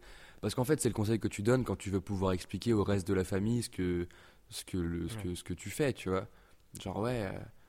t'es une chose à la fois, tu vois. Soit t'es étudiant, soit t'es, t'as une boîte, mais en fait, quand tu changes tous les six mois, les gens, ils sont perdus, tu vois. Genre, ça va trop vite pour eux euh, et, et ils comprennent pas. Et, mais ouais, mais pourquoi tu, tu fais plus le même projet ? Ah, mais tu devrais persévérer. Ouais, mais j'aime pas, donc j'arrête, tu vois. Et, et donc, je me sentais un peu mal de commencer à, à flirter avec Nico de Menu Next Door, dans le sens où je venais d'arriver chez The Family et que j'allais pas encore abandonner au bout de deux semaines de Family pour aller faire un autre projet, tu vois, genre c'était insensé. C'est, mmh. c'est, c'est, j'avais, j'avais enfin trouvé un endroit où je me sentais bien et tout, et tout le monde me disait ça, tu vas encore abandonner, tu vois. Et j'étais là genre, pff, bah ouais, tu vois, genre, euh, je suis quand même chaud, quoi, je suis quand même chaud d'abandonner parce que c'est pas un abandon en fait, c'est juste je vais faire autre chose et il y a une opportunité, je la saisis. Mais donc, je fais ça un peu en scred, tu vois, genre je me planque et je, je faisais des trucs un peu pour Nico euh, dans mon coin, machin, et puis je bossais sur, sur, sur la plateforme de The Family. Il y a une réunion chez The Family, et Alice fait « Ouais, la plateforme Coup d'État, en fait on n'a pas la main dessus parce que le code il est trop compliqué, il euh, faudrait que quelqu'un se dévoue pour reprendre toute la code base, la cleaner et faire en sorte qu'on puisse avoir la main sur les changements, et cetera. Qui veut faire ça ?» Calme plat dans la salle, tu vois. Parce qu'en fait, personne n'avait envie de s'attaquer à ce truc-là. C'était un, un mastodonte, quoi. Puis moi, je fais, bah moi, je suis chaud, tu vois. Donc tout le monde était genre, ouais, Val, super, génial, machin. Et j'avais aucune idée de, de ce dans quoi je me lançais, tu vois. Il fallait que j'apprenne Ruby. Euh, enfin, genre, c'était impossible comme tâche, tu vois. Je me suis dit, vas-y, de toute façon, j'apprendrai ce qu'il faut et puis je me débrouillerai, tu vois. Et, et, en, fait, et en fait, je me suis retrouvé face à la codebase et j'étais là, genre... Euh, mais j'y arriverai jamais, tu vois. J'y arriverai jamais. Donc je commence à me former, machin, donc je commence un peu à toucher au truc. Et en même temps, il y a Nico qui, qui continuait à, à, à, échanger à, à échanger avec moi et à discuter et tout ça. Ça montait de plus en plus. Le groupe Facebook était à cinq à sept mille personnes. Euh, genre ça, ça grossissait. Et moi, j'étais comme un ouf parce que je me disais, tiens, cette opportunité-là, si je la rate, si je rate l'opportunité Menu Next Door parce que je veux rester en stage chez The Family à faire de la plateforme Coup d'État, ça va pas le faire. Je vais le regretter, tu vois. Et j'aime pas regretter des trucs dans ma vie. Il n'y a pas beaucoup de choses que je regrette dans ma vie. Et, et, je, et je me retrouve euh, dans, dans cette situation-là. Et, et un jour, Nico m'appelle. Donc on, on parlait par, par chat depuis un moment. Et là, il m'appelle. Tu vois. Donc je décroche. Il me fait, ouais, euh, c'est le bordel. Il euh, y a la télé euh, qui arrive. Il y a deux télés en même temps qui arrivent pour faire des reportages sur Menu Next Door. Et j'ai aucun site sur lequel je peux les renvoyer, sur lequel je peux renvoyer les gens qui vont regarder un, le reportage. Facebook, il y avait juste le groupe Facebook. Okay. Et, et je lui dis, ok, bouge pas, je te reparle dans une heure. Et une heure et demie plus tard, parce que je délivre jamais à l'heure, une heure et demie plus tard, euh, je le rappelle et je lui dis, tiens, check ça. Et je lui avais fait un site, en fait, je lui avais fait une landing page où les gens pouvaient mettre leur mail et tout ça. Et il regarde et il fait, putain, c'est trop bien, euh, c'est exactement ce que j'aurais voulu faire moi si j'avais pu, euh, trop trop cool, tu vois. Et t'es toujours chaud euh, de venir à Bruxelles. Euh. Donc là, on était le, le treize juillet à peu près. Donc ouais. Ça faisait euh, dix jours que j'étais en stage chez The Family. On était le treize juillet. Il me dit, t'es toujours chaud? Bah ouais, et tout. Euh, bah vas-y, euh, en août, The Family, ça ferme. Donc je serai en vacances et je viens à partir du premier août à Bruxelles.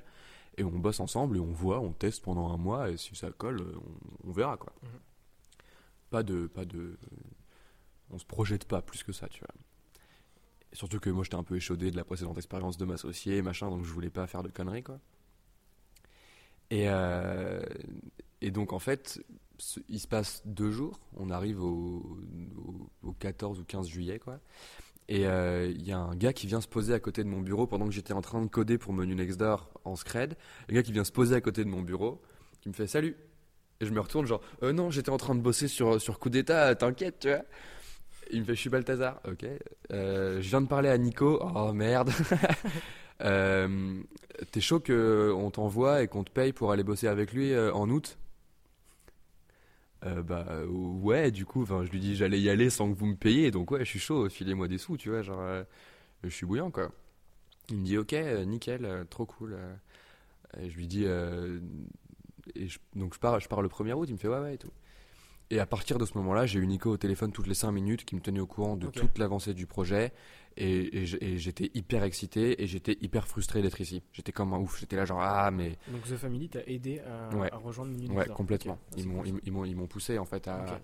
à, à y aller. Enfin, j'y serais allé sans, ouais. mais ils, ouais. m'ont, ils m'ont aussi donné des sous. C'est, ça a été précieux. Genre, c'était, c'était une petite aide, mais c'était une aide précieuse. Ah, quoi. C'est carrément cool. Et, euh, et en fait, je me suis retrouvé donc dans cette situation-là où je bossais sur la plateforme Coup d'État et, et en même temps sur Menu Next Door. La plateforme Coup d'État, c'était incommensurable. Et en sachant que quinze jours plus tard, j'allais partir pour faire une autre boîte, je n'avais pas du tout envie d'attaquer, tu vois, euh, de m'y mettre parce que c'était un truc long terme, quoi. Genre, je ne pouvais pas. Donc, je suis allé voir Balthazar. Je lui ai dit, écoute, euh, j'ai mon instinct d'entrepreneur qui reprend le dessus. Euh, je peux pas rester, quoi. Il faut que je me casse, il faut que j'aille à Bruxelles, il faut que j'aille être près de Menu Next Door parce que je sens que ce truc c'est, c'est, c'est aussi mon truc, quoi. J'ai envie de faire partie de ce truc là, quoi. Et il me dit ok, mais finis tes missions, euh, boucle ta mission, tu vois. Je fais quoi? euh, ok, tu vois. Et puis je vais voir Com et je lui dis bon écoute, je vais partir, euh, mais Balt il m'a dit qu'il fallait que je boucle ma mission, euh, qu'est-ce que tu peux faire pour moi, tu vois? Et Com me dit, non mais c'est bon, je sais très bien que t'as pas commencé, euh, t'inquiète, euh, je m'en occupe, euh, pars tranquille, tu vois. Et je le remercierai jamais assez pour ça, parce que je suis parti vraiment l'esprit tranquille mmh. de toute The Family qui était derrière moi en me disant, vas-y, euh, tu peux y aller, c'est pas grave que t'aies abandonné The Family au bout de deux semaines, c'est pas un problème, cette boîte c'est une vraie opportunité, on voit pourquoi ça fitterait avec toi, vas-y, quoi. Et donc je débarque à Bruxelles, et puis... Euh, on a enchaîné sur, sur, sur Menu Next Door, quoi. Et grosse expérience, ouais. Et The Family m'a vraiment poussé à ça. C'était un... J'aurais, j'aurais jamais espéré autant quand je, quand je suis allé bosser chez The Family, ouais. en me disant je vais rencontrer des gens inspirants avec non, qui clair. Je vais peut-être pouvoir bosser. Je pensais pas qu'en deux semaines je serais parti dans un autre pays, parce que bon, je n'ai jamais été en Belgique de ma vie. Euh, mm-hmm. Je serais parti dans un autre pays, aller vivre là-bas, même que pendant un mois, tu vois, mais aller vivre là-bas. euh, bosser, euh, coder toute la journée, rencontrer des, des chefs. Enfin, euh, j'y aurais pas cru, quoi. Et cet environnement-là m'a, m'a propulsé vers là. C'était, c'était mmh. dingue. Donc t'es resté un peu, un peu plus d'un an, c'est ça, chez Menu Next Door ? Plus que ça, plus, plus que, que ça. ça. Je suis resté deux ans, euh, deux, ans deux ans et demi, ouais. Deux ans et demi, ok. Euh, est-ce que tu peux... Euh, non, deux ans, deux ans. Comment dire ? Est-ce que tu peux nous expliquer les étapes clés de, de cette start-up ? Parce que ça a été créé en deux mille quinze, du coup. Là, quand tu, ouais. on est en deux mille quinze. Ouais. Euh, ça a fermé en février dernier. Ouais. Et euh, donc... Euh, les étapes clés de, de, de cette start-up, est-ce que tu peux nous en dire un peu plus ? Parce qu'il y a eu un premier, un premier démarrage à Bruxelles, du coup, en ouais. Belgique. Et après, il me semble que vous êtes arrivé aussi sur Paris, à Londres. Exactement, aussi. ouais. Exactement. Donc, euh, donc voilà, comment, ça s'est, comment tout ça s'est, s'est déroulé, quoi ? Ça s'est déroulé euh, assez vite, ouais. déjà. Et c'est ouais. ça qui était fou, c'est ça qui est dingue quand tu fais une start-up par rapport à euh, vouloir faire une boîte qui est rentable et qui mmh. fait du cash, et cetera. C'est pas mieux ou moins bien, non, tu c'est vois, clair, c'est, c'est juste que tu vas beaucoup, beaucoup ouais. plus vite et que c'est beaucoup, beaucoup plus dur du coup, oui. parce que tu te prends tous les problèmes, là où normalement tu aurais un problème tous les six mois, tu as un problème tous les six jours, tu vois. Et du coup, tu te prends tout dans la tronche et tu essaies de résister et d'avancer le plus vite possible et, et c'est hyper difficile. Et du coup, donc tu bosses dix-huit heures par jour, enfin toute ta vie, ça devient Menu Next Door, c'est, c'est, c'est, c'est beaucoup de taf, quoi. Mm-hmm.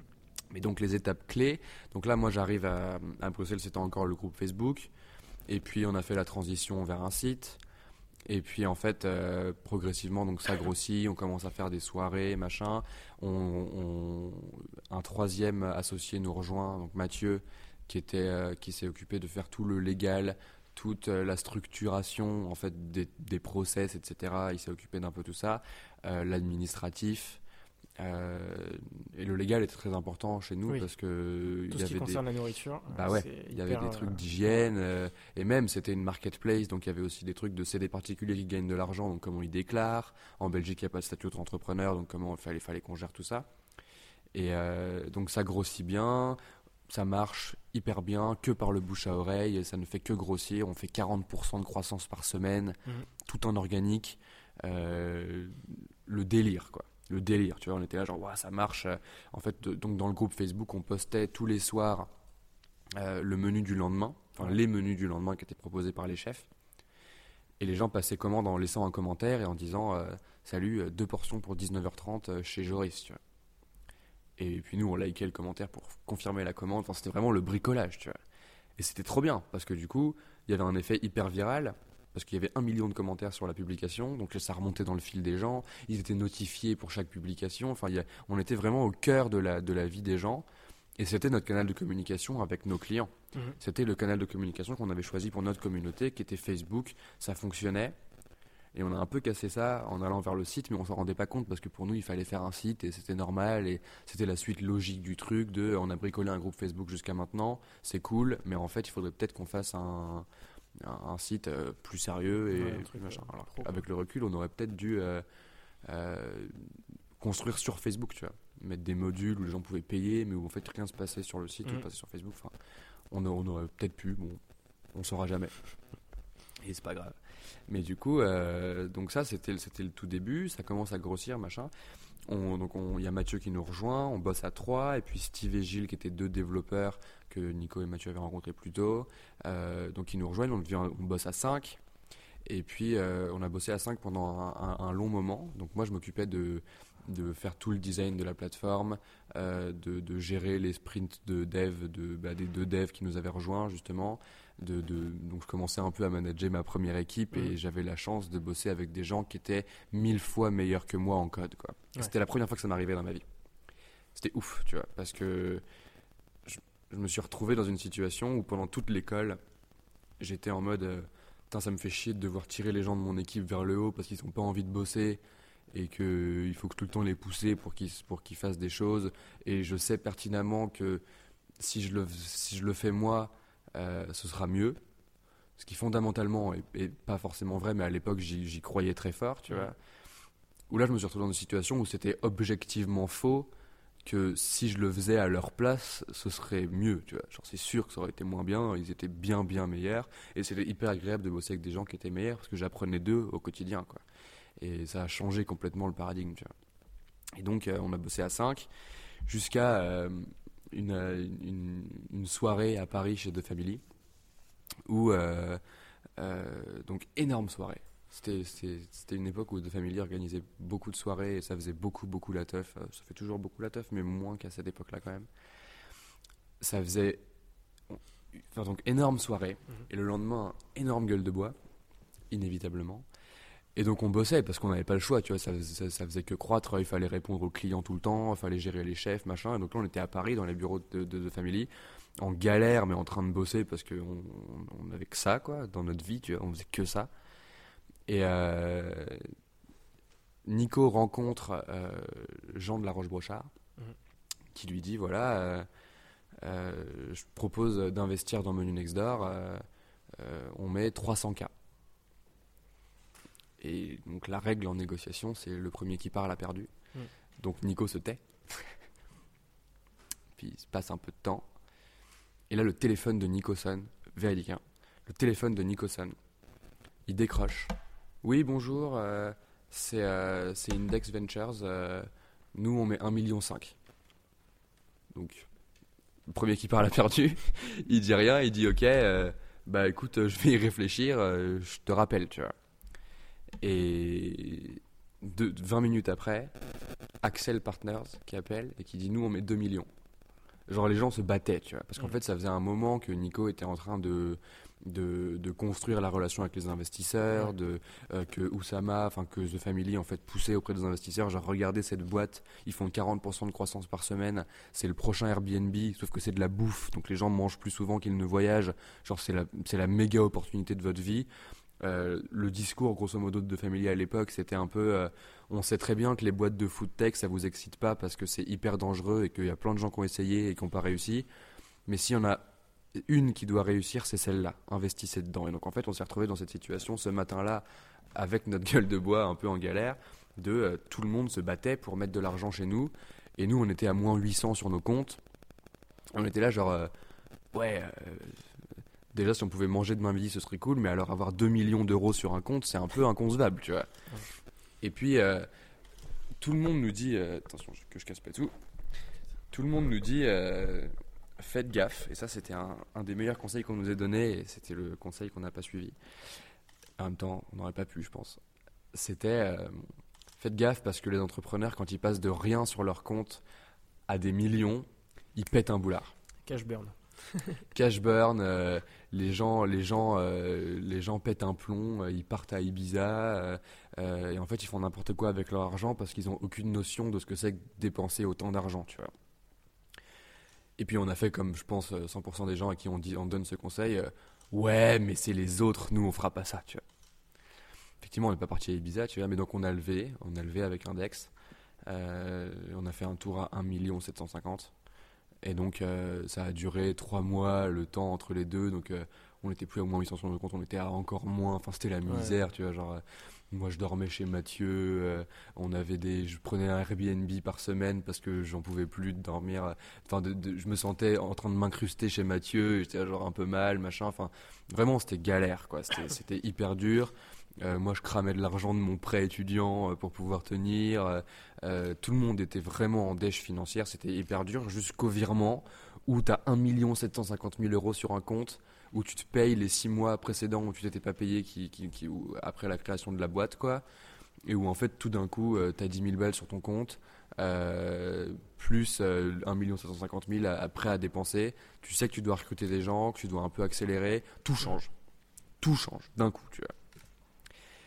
À la fois financièrement et à la fois en termes de reconnaissance des autres. Et c'était un truc qui m'importait énormément à l'époque, qui m'importe moins maintenant. Bon, j'en ai, il y a toujours besoin, je crois, je peux pas être complètement euh, mais bon, ça ça m'importe beaucoup moins que maintenant. En plus, fait, plus on... la couverture médiatique. Bah ouais, c'est ça. Tout, des fonds, exactement, c'est... tout va avec, ça tu vois. Tire, ouais. Et en fait, tu passes de complètement en galère financière, t'as plus de thunes, c'est hyper dur, euh, tout le monde se demande ce que tu fous et te prend pour un timbré, toute ta famille te dit c'est encore la sixième fois que tu as changé cette année, est-ce que ce projet-là il va marcher, et que euh, les gens te, autour de toi, tout le monde te dit Menu Next Door c'est juste une mode, c'est cool, mais mmh. ça va vite passer, à t'as un million sept cent cinquante mille euros sur un compte, t'es une rockstar et tout le monde, tout le monde est là genre ouais, c'est trop bien ce que vous ouais. faites, vous êtes incroyable, tu vois. Il y avait des contraintes sur la levée de fonds, une rentrée au capital, ce genre de choses. Ouais, ouais, ils ont pris vingt pour cent de la boîte. Ok. Donc c'était une, un bon deal, quoi. Mmh. C'était un, un très bon deal. The Family nous a accompagnés sur tout ce truc-là, euh, enfin, sachant que l'autre truc qu'on nous a proposé euh, euh, au début de Menu Next Door, c'était un investisseur, euh, c'était un investisseur belge.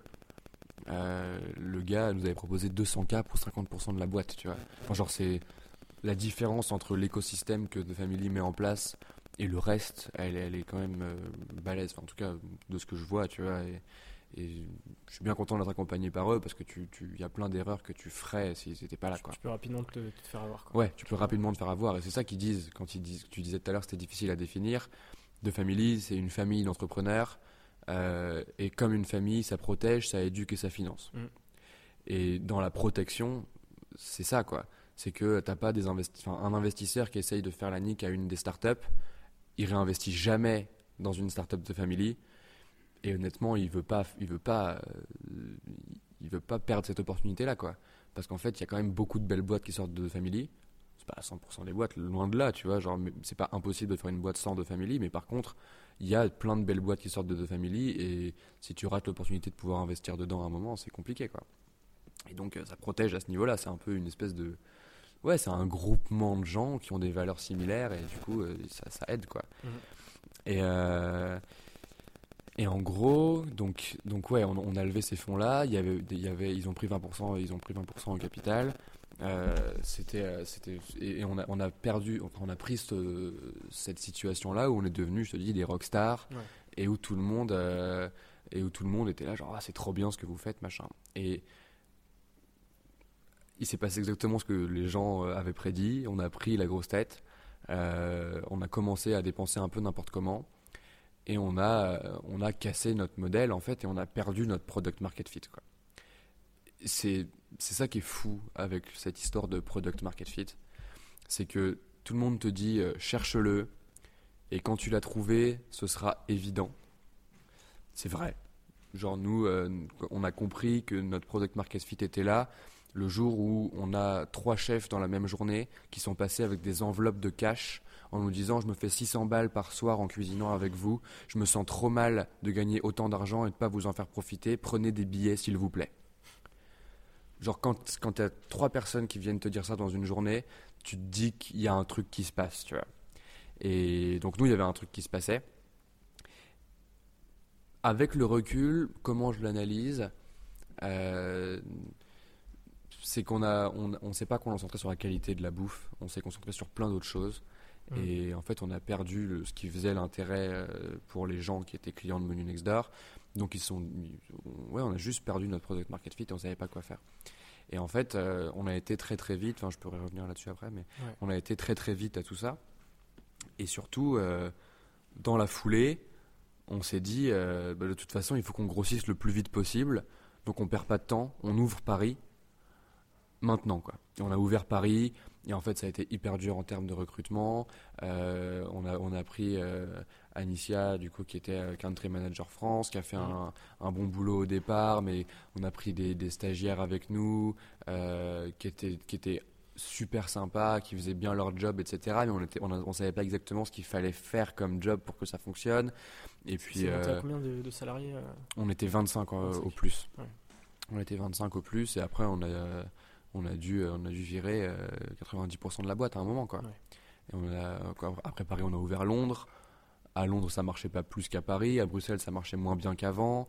Enfin, en fait, on a, on a voulu grandir hyper vite. Mmh. On n'a pas su gérer cette croissance pour maintenir le niveau de service, le, enfin, le niveau de qualité que, que, qu'on avait offert jusque, jusqu'à présent, qui était le, qui était ce qui faisait que les gens étaient fous de Menu Next Door, tu mmh. vois, les chefs comme les clients. Et si c'était à refaire, euh, on ferait pareil, quoi. Genre, euh, on a grossi le plus vite possible. On a foiré, mais on a grossi, on a essayé d'aller le plus vite possible, tu vois. Et je, je, je reste convaincu que il, il fallait aller vite. On avait les moyens de le faire. Euh, il, fa- il fallait pousser. On s'est planté parce qu'on savait pas faire et que voilà. Mais au moins, on a appris et aujourd'hui, euh, c'est des leçons qui ont énormément de valeur, tu vois. Mmh. Et donc, euh, ouais, ouverture de Paris, ouverture de Londres. Euh, ça a tenu pendant un petit temps, et puis, euh, et puis euh, grosse galère. On s'était associé à une quatrième personne qu'on a dû virer ensuite parce que ça marchait pas, ça il fitait pas avec la avec le, le, la stratégie de la boîte dont on n'était même pas conscient en fait, tu vois. Enfin, ouais. C'est ça qui était compliqué, c'est que t'as toujours l'impression de faire des bons choix et en fait tu te trompes. Et quand tu te rends compte que tu te trompes, t'as deux choix, soit tu, dé, tu, tu, tu fais un déni complet et tu dis ouais mais non, euh, tu te trompes pas, soit t'acceptes et tu changes les choses. Nous on a fait un déni complet, tu vois.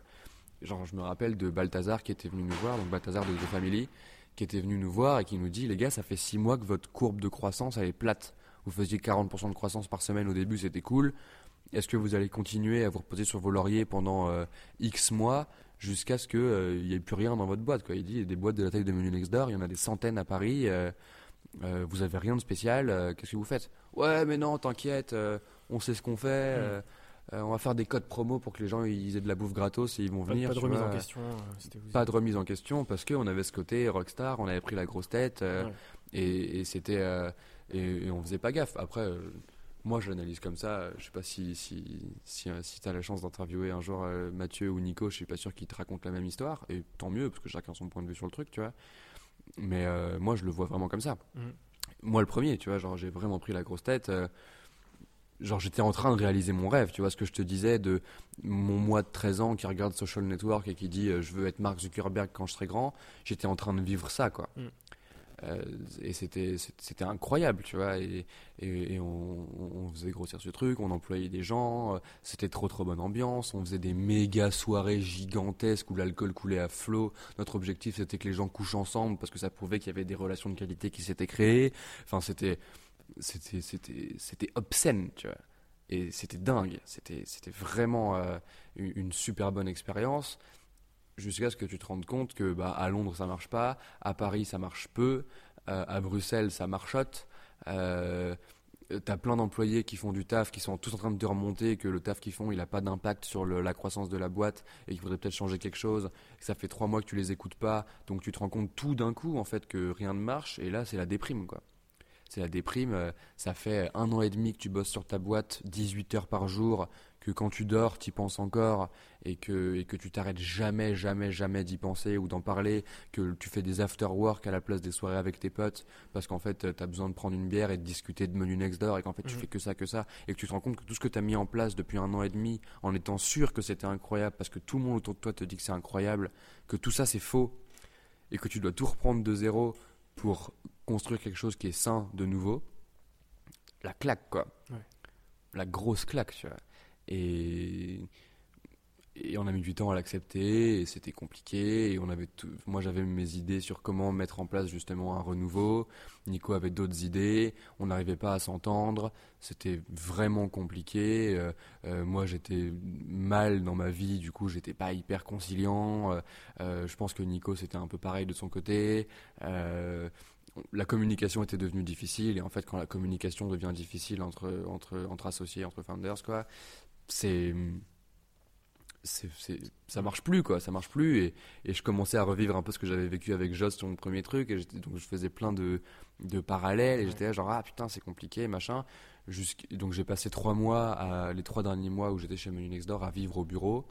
Euh, je vivais dans une chambre en bas au bureau, il euh, n'y avait pas de chauffage donc je me, je me, je me chauffais au sèche-cheveux sous ma couette, euh, alors c'était vraiment oh, c'est marrant tu vois avec le recul, euh, mais il mais n'y avait plus cette, euh, cette énergie, cette excitation que je sentais, on ouais. avait viré plein de gens, euh, on était beaucoup moins, il fallait redémarrer du départ et, et, et je ressentais de nouveau ce truc de quand je me levais le matin j'avais un peu la boule au ventre parce que euh, je sentais que c'était pas aligné avec qui j'étais, les actions qu'on prenait et, et ça matchait plus avec Nico et, et j'y arrivais pas et c'était trop compliqué donc je, je me suis dit la même chose que je m'étais dit en arrêtant l'école, je peux pas changer la direction de la barque parce que c'est pas la mienne, c'était le rôle de Nico, tu vois il était C E O, euh, c'est lui qui prenait les décisions et on dit tout le temps qu'une startup ça doit être une dictature pas une démocratie, je suis totalement d'accord avec ça, faut qu'il y ait une personne qui prenne les décisions. Moi, j'étais pas d'accord avec ces décisions et ça, ça, ça matchait pas qui j'étais. J'avais, j'avais mmh. plus envie de faire ça, donc je suis parti. Je suis parti le jour où ils m'ont viré parce qu'ils s'étaient, ils avaient tiré ah ouais. les mêmes conclusions, tu vois. Et donc euh, j'étais là, j'étais arrivé le matin hyper stressé, genre bon aujourd'hui je leur annonce que je pars, et ils m'ont appelé Val, machin, ouais ok, euh, donc euh, bah on, je pense que tu as senti venir, on va se séparer de toi, machin, tu vois. J'étais là genre bah écoutez ça tombe bien parce que j'étais arrivé à la même conclusion, ils ont été hyper cool, j'en, j'en, j'en aurais jamais douté de toute façon, euh, ils m'ont bien compensé avec du cash, euh, je suis parti le lendemain, non, même non le jour même je suis parti, je suis rentré à Paris, euh, et j'étais trop heureux parce que ça faisait mmh. trois mois que j'en pouvais plus, que ma vie était hyper dure. Euh, enfin, j'ai quand même. Euh, j'ai, j'ai, c'était, c'était euh, viscéral cette boîte pour moi. Tu vois, genre c'était, c'était toute ma vie quoi. Genre, j'ai passé mon, mon Noël deux mille seize. Genre, j'ai pleuré dans les bras de mon père en disant mais qu'est-ce que je vais faire si cette boîte s'arrête? J'ai rien d'autre dans ma vie, tu vois. C'était faux. C'était complètement faux, tu vois. Mais tu, tu y mets tellement d'énergie mmh. que que tu te demandes ce qui va se passer si ça s'arrête quoi. Et donc euh, j'ai mis trois mois à faire le deuil de je vais ça, ça va s'arrêter et, et au bout de ces trois mois je suis parti de Menu Next Door et là c'était la libération. Mmh. J'étais là genre waouh enfin je peux refaire d'autres trucs, j'ai retrouvé mes potes du lycée que j'avais abandonné, euh, j'ai retrouvé ma famille, ma sœur a eu un gosse donc euh, je suis devenu tonton, euh, j'ai enfin tu vois genre tout se passait en même temps, j'étais là genre waouh mais en fait le monde existe en dehors ouais. de Menu Next Door, tu vois. C'est dingue quoi. Et, et, j'ai, et c'était vraiment hyper libérateur et c'était fou. Et ensuite j'ai passé un an et demi à tester de lancer des projets, des trucs et principalement pas faire grand chose quoi. Mmh. Je me suis reposé pendant un an et demi ouais. tu vois et, tu ça, de, de toute cette et ça m'a fait hein. et ça m'a fait du bien et, et aujourd'hui est-ce que j'aurais envie de refaire une start-up là maintenant non quoi. C'est pour ça que je fais Coup d'État, c'est parce que Coup d'État c'est pas une start-up, mmh. tu vois, c'est, c'est juste une boîte, on va faire du fric, ça va être cool, on va aider des gens au quotidien, tout ça, mais ça reste du service, ça scale pas, on n'a pas l'objectif de prendre le monopole du marché euh, de, de Coup d'État qui est le développement personnel, quoi, grosso mmh. modo, on n'a pas le, cette ambition-là. Je dis pas que dans deux ans, si on grossit et que je vois que ça m'excite et que j'ai envie d'en faire un truc plus gros, je l'amènerai pas à faire un truc plus gros, tu vois. Mmh. C'est juste que là, maintenant, euh, le, le, la prospection de refaire, de redonner autant que j'ai donné euh, à Menu Next Door, mm-hmm. elle m'excite beaucoup moins qu'avant. Par contre, j'aurais regretté de ne pas l'avoir fait dans ma vie, tu vois. Carrément. Donc, je suis bien et content. Euh, ouais. Et en plus, en France, l'échec est quand même assez tabou, tu vois. Ouais. Euh, en ce moment, il y a quand même une grosse hype de monter sa start-up. Donc, ouais. D'un côté, il y a la hype de monter sa start-up. Euh, et de l'autre côté, il y a euh, tous ces gens qui euh, sont anti-Startup euh, Nation, et cetera. Ouais. Les, les, les vagues de haters que, qu'on peut avoir sur, sur euh, Twitter notamment. Ouais. Et, euh, et derrière, il y a un constat que neuf startups sur dix ne survivent pas au cap des trois ans. Euh, j'ai vu aussi une, une interview de, d'Alice, euh, donc la cofondatrice de The Family. Euh, c'était dans un, un magazine Management, je crois, où elle disait « C'est pas stylé d'être entrepreneur, responsabilité, pression, sacrifice, attention, hype de la startup ».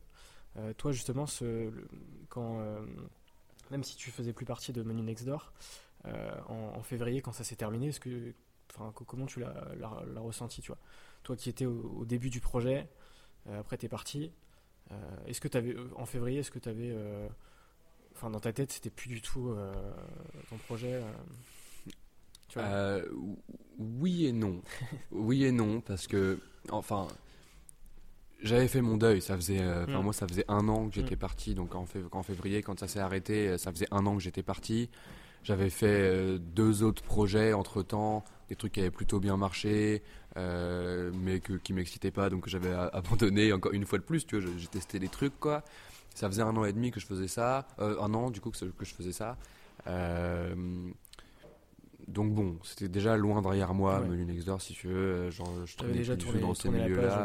Et surtout, bah, oui et non, tu vois. Oui et non. Je pense que je, je pense que même encore maintenant, j'ai pas tourné la page définitivement, tu vois. Y a, je, parce que, parce que c'était beaucoup, tu vois. C'était beaucoup, et même si j'aimerais euh, avoir la prétention de pouvoir dire j'ai tourné la page, c'est derrière moi, j'ai appris toutes les leçons que je pouvais de ce truc, euh, maintenant je n'en suis que plus fort, j'aimerais, mais c'est pas le cas, tu vois, c'est pas vrai, genre je suis pas, ouais. je suis pas, pas une, une machine, machine. C'est ça, tu vois, genre, et, mais, mais donc, euh, donc j'étais en, d'ailleurs j'étais, en, j'étais ici, j'étais en train de bosser chez, chez The Family, sur euh, un des projets justement, euh, c'est toujours dans la cuisine, parce que je suis tombé amoureux de la cuisine complètement mmh. chez Menu Next Door, euh, en perso quoi. J'ai appris à cuisiner énormément, euh, après j'ai bossé en resto et tout, enfin j'ai, j'ai fait pas mal de trucs et euh, j'étais en train de bosser ici Et Mathieu Gillet m'appelle, tu vois. Donc Mathieu de Menu Next Door m'appelle. Je fais qu'est-ce, qu'est-ce qu'il veut, tu vois, genre, genre ça fait six mois que j'ai pas de news. Euh, et il, il m'appelle, il me dit voilà Val, euh, je voulais te, te tenir au courant quand même parce que j'estime que ce soit important que tu le saches. Euh, on arrête Menu Next Door. Et là, c'est pour ça que je dis oui et non, tu vois. C'est que j'ai quand même mis le, le petit pincement ouais. au cœur de ah merde. Au fond de moi, je pense que j'espérais quand même qu'ils en fassent euh, quelque chose de ouais, une, réussite, ouais. une réussite, tu vois. Euh, déjà parce que j'aurais genre la vision de cette boîte, euh, je, j'y croyais vraiment très fort, tu vois. La vision de Menu Next Door, c'était euh, le monde entier va se nourrir les uns les autres. Euh, ce sera de bonne qualité, pas cher, euh, écolo. Euh, on va arrêter tous les trucs de production de masse. On va faire, enfin. C'est genre, tu crées en fait des, des, des freelances, de, de, des, des restaurateurs freelance, tu vois, mmh. qui bossent de chez eux, les frais sont moins élevés, il n'y a pas de personnes à employer, enfin, le, le, la vision était dingos, tu vois, et j'aurais aimé qu'ils en fassent quelque chose. Et puis, j'ai, j'avais encore des parts de Menu Next Door, donc j'aurais aimé aussi personnellement, financièrement, que, qu'ils en fassent quelque chose de ouf, parce que j'ai, j'en aurais profité aussi, tu vois, genre ça fait partie du truc. Donc j'ai eu ce petit pansement au cœur, mais le truc, que, que, l'émotion qui m'a le plus euh, traversé quand Mathieu m'a annoncé ça, c'est du, du, du soulagement pour eux, quoi. Ouais. Parce que ça faisait un an qu'ils testaient encore des petits trucs à droite à gauche pour essayer de relancer le bordel et, et, et, et ça marchait pas, tu vois. Moi je l'avais vécu trois mois, ça m'avait déjà euh, fait hyper mal. Je, je, me suis, je me suis dit, si, si je l'avais fait un an de plus, j'aurais pété un plomb, donc j'étais hyper content. Et donc ouais, l'histoire c'est euh, ils en ont eu marre quoi, ils en ont eu marre. Euh, Oussama leur a dit euh, arrêtez les gars, genre euh, si ça sert à rien de s'acharner. Ouais, à un moment donné, faut pas. À un moment donné, euh, bravo pour tout ce que vous avez fait, bravo pour la résilience, bravo pour la persévérance. Vous êtes balèze, il euh, y aura pas de problème, tu vois. Genre les justement, en plus on avait de la chance d'avoir des investisseurs euh, et, et The Family et cetera qui étaient tous d'accord pour dire euh, même si ça foire, euh, ça fait pas de vous des mauvais entrepreneurs quoi. C'était tellement dur à faire comme boîte que que bon, euh, tant pis, tu vois. Mm. Et donc, ils ont arrêté. Je les ai eu au téléphone tous les deux. Et voilà, là, ils relancent une boîte d'ailleurs. Ok. Ils relancent une boîte, euh, c'est... ça va être stylé. Très bien. Genre, ils... Toujours dans la, dans la food Pas du tout, pas, pas du tout. tout. Ils sont dans le, dans le, dans le paiement mobile. Euh, ah, ok, fintech. Euh, fintech, ouais. Fintech, euh, accès Asie. Ok, très bien. Et. Euh... Il y a du potentiel mmh. hein, sur bah, ce marché. Il y, y, y a du potentiel sur ce marché ouais. Et surtout, c'est une boîte de sales. Et Nico est le meilleur sales que j'ai jamais vu, tu vois. Genre, euh, c'est le Jedi qui disait ça. Je trouve que l'expression n'est pas très joyeuse, mais il disait il, il pourrait venir et te vendre le cancer, t'achèterais. Quoi. Et c'est pas faux, tu vois. C'est, okay. pas, c'est pas faux, genre c'est hyper impressionnant. Euh, et je pense qu'il ira loin avec cette boîte parce que c'est une boîte qui lui correspond bien, quoi. Okay. Même probablement plus que Menu Next Door. Oh, très bien, alors. euh, et donc, euh, en juin dernier, euh, tu relances Coup d'État. Ouais. Du coup. Euh, comment ça s'est euh, passé? C'est euh, Oussama qui est venu te voir pour, euh, pour relancer ça. Ouais, bah en gros, euh, si, si tu, le, le truc, c'est donc j'ai passé un an et demi à tester des trucs, machin, des, des business et tout mmh. ça, et, et je m'étais donné en gros, euh, donc j'avais je sais plus combien de, j'avais eu des sous quoi de côté euh, de quand je suis parti de Menu Next Door. Je me suis dit quand j'ai cramé ces sous là, j'arrête quoi. Ça, ça c'est ma deadline. Euh, donc j'en avais ouais, pour à peu près ouais, un, un an et quelques quoi. Euh, c'est ma deadline, euh, j'arrêterai après ce truc là parce que ça voudrait dire que j'ai rien trouvé qui m'amuse suffisamment et j'irai chercher une autre opportunité ailleurs et je verrai quoi. Mmh. J'arrive à cette deadline là, je me dis bon euh, bah, il faut que je fasse des thunes parce que sinon je peux plus manger quoi. Euh, donc je fais du freelance je fais du freelance c'était cool, j'ai rentré beaucoup de cash parce que bah, je, je vendais du coup... Euh, c'était quoi, tu... c'était en, en web euh... bah, en fait, je vendais toute la, la partie stratégie produit. Ouais. Euh, donc, comment, comment aborder ton produit, comment faire un bon produit, et cetera. Plus derrière, je faisais U X, U I, donc toutes les maquettes, et cetera parce que je pouvais le faire. Et après, je vendais encore derrière du front, mm-hmm. du dev front et je prenais des potes à moi qui étaient dev back. Et donc on faisait tout en fait, on faisait de A à Z toute la, la réflexion sur le produit jusqu'à la création du produit et en sept jours les gens ils avaient des trucs de ouf qu'ils auraient jamais imaginé tu vois. Donc on le vendait cher et on faisait beaucoup de cash mais ça m'excitait pas du tout quoi, genre vraiment pas. Parce que je construisais rien, J'avais l'impression que, bah, une, enfin, c'était même pas une impression, c'est genre quand tu fais du freelance comme ça, tu finis un projet, c'est terminé, tu passes à un autre, mm. et t'as pas l'excitation de, de voir le truc grandir. Enfin, en tout cas, moi je l'ai pas et j'ai, j'ai besoin de ça pour avancer, tu vois. Et euh, donc, je commence très vite à me faire chier, ça dure quinze jours, quoi, en gros. Je fais, je fais du freelance, je me, je me renfloue mes caisses, machin, et puis au bout de quinze jours, cinquante de Family, la fête des cinquante de Family. Et euh, je finis chez Oussama. Euh, à trois heures du mat, euh, un peu bourré, et, euh, et, je vais, et je vais le voir et je lui dis euh, écoute, je suis un peu en mode euh, je chasse l'opportunité, euh, est-ce que tu as une place de partenaire pour moi? Je me suis dit, je vais lui demander le truc le plus haut possible, tu ouais. vois. Quand tu dis partenaire, c'est associé de, de The Family. Ouais, c'est associé de The Family, c'est les gens qui, qui bossent avec les startups et, okay. les, et tout ça. Et donc il rigole, il me dit bon, partenaire peut-être pas, mais. Euh, J'aurais des trucs pour toi, on se voit lundi. Et donc on s'est vu le lundi et il m'a proposé, il m'a dit écoute, euh, ça fait un moment qu'on voit qu'il y a Coup d'État euh, qui fonctionne quand même un minimum.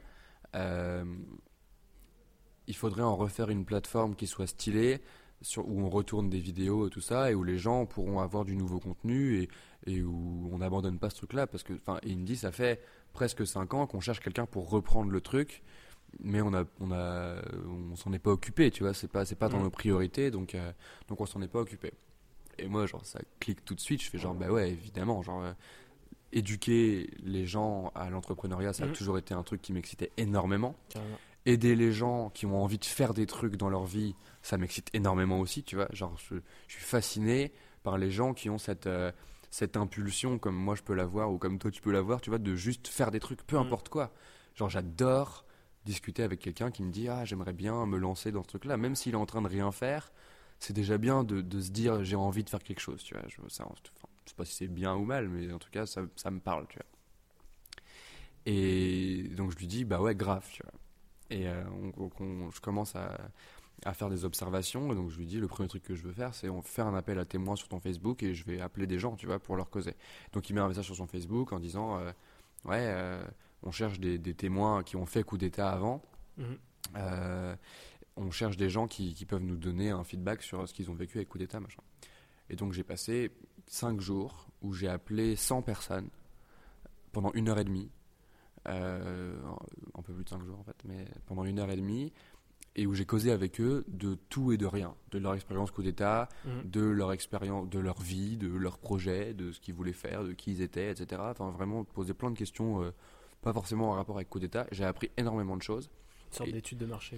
Ouais, complètement, tu vois, genre un truc hyper rapide, hyper ouais. intense, où à la fin de la journée, j'étais crevé parce que j'avais passé ma journée au téléphone à parler avec des gens, et voilà. Mais j'ai appris énormément de trucs sur ce que les gens attendaient de Coup d'État. Et c'était un peu inattendu, dans le sens où Coup d'État, à la base, ça a été créé pour former les gens à créer des startups. Mmh. C'était un moyen, en fait, d'amener des nouveaux entrepreneurs à The Family.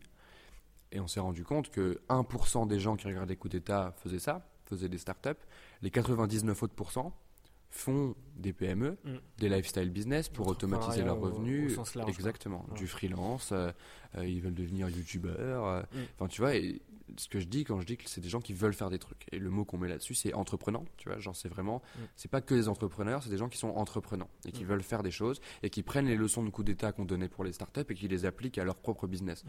parce que la majorité de ces leçons-là sont applicables à À, à n'importe quel type de business, tu vois. Quand on me dit euh, parle à tes users, euh, écoute ce qu'ils te disent, euh, améliore ton produit en fonction de ce que les gens te disent jusqu'à ce qu'ils soient fous de ce que tu fais, peu importe ce que tu fais comme, euh, comme business, t'as besoin de passer par ce cycle-là, tu vois. C'est mmh. obligatoire, parce que sinon quoi, genre euh, tu fais un, un produit, les gens ils s'en foutent et ça marche pas, tu vois. Donc en fait il y a, y a plein plein plein de trucs communs qu'on peut enseigner à, à ça. Et donc euh, je vais voir Oussama, je lui explique tout ça. Je lui dis écoute, il euh, y a une, une, une grosse mouvance. En fait, c'est pas du tout le même marché que The Family. Euh, c'est un marché plus proche du dev personnel euh, que, euh, que, que de l'entrepreneuriat finalement. Euh, les gens nous disent tous qu'ils veulent faire des lifestyle business, qu'ils comprennent ce que c'est une startup, mais qu'ils n'ont pas forcément envie d'en faire une. C'est clair. Euh, et je comprends pourquoi. Tu vois. et. Euh, Et surtout, un des, une des grosses leçons, un des trucs que la, major, la grosse, grosse majorité des gens m'ont dit au téléphone, c'est ce qui est trop cool avec Coup d'État, c'est que c'est pas un MOOC, C'est pas un truc où tu te dis ah je vais me lever le matin, ouais. je vais me mettre le cours et quand j'aurai fini le cours j'aurai appris les trucs donc ce sera bien. C'est un, je regarde Coup d'État comme je regarde Netflix. Je me mets dans mon canapé le soir et je mate Coup d'État et, et ça dure deux heures et c'est cool, tu vois, et je regarde ça à la place d'une série, tu vois. Et moi, j'ai vécu ça aussi. Quand j'ai fait Coup d'État à l'époque, j'étais, j'étais, j'étais fou. Genre, vraiment, j'étais là. Parce que c'était comme venir voir des conférences The Family en vrai, mais t'étais dans ton, dans ton canapé et c'était trop bien, tu vois. Et, et donc, euh, je vais voir Oussama, je lui explique tout ça. Et je lui dis, euh, il faut qu'on en fasse une vraie boîte. Il y a, il y a du cash à faire.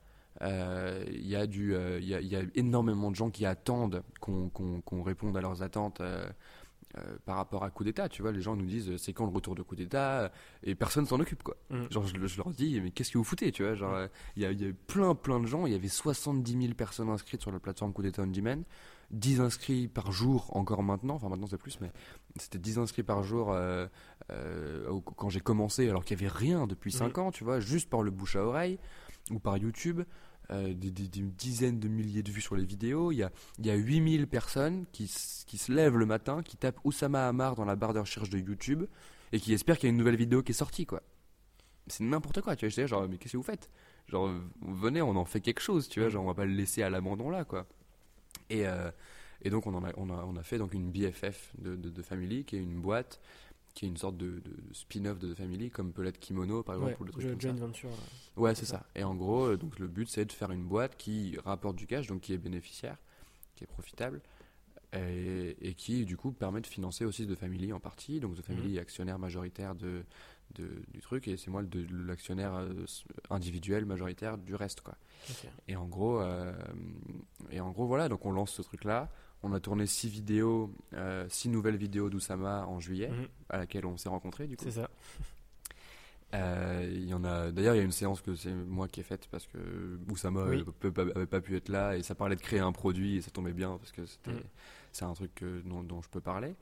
Et, euh, et donc voilà, ça sort le dix-sept octobre. Là, on a le, le, les inscriptions qui sont déjà ouvertes sur le site.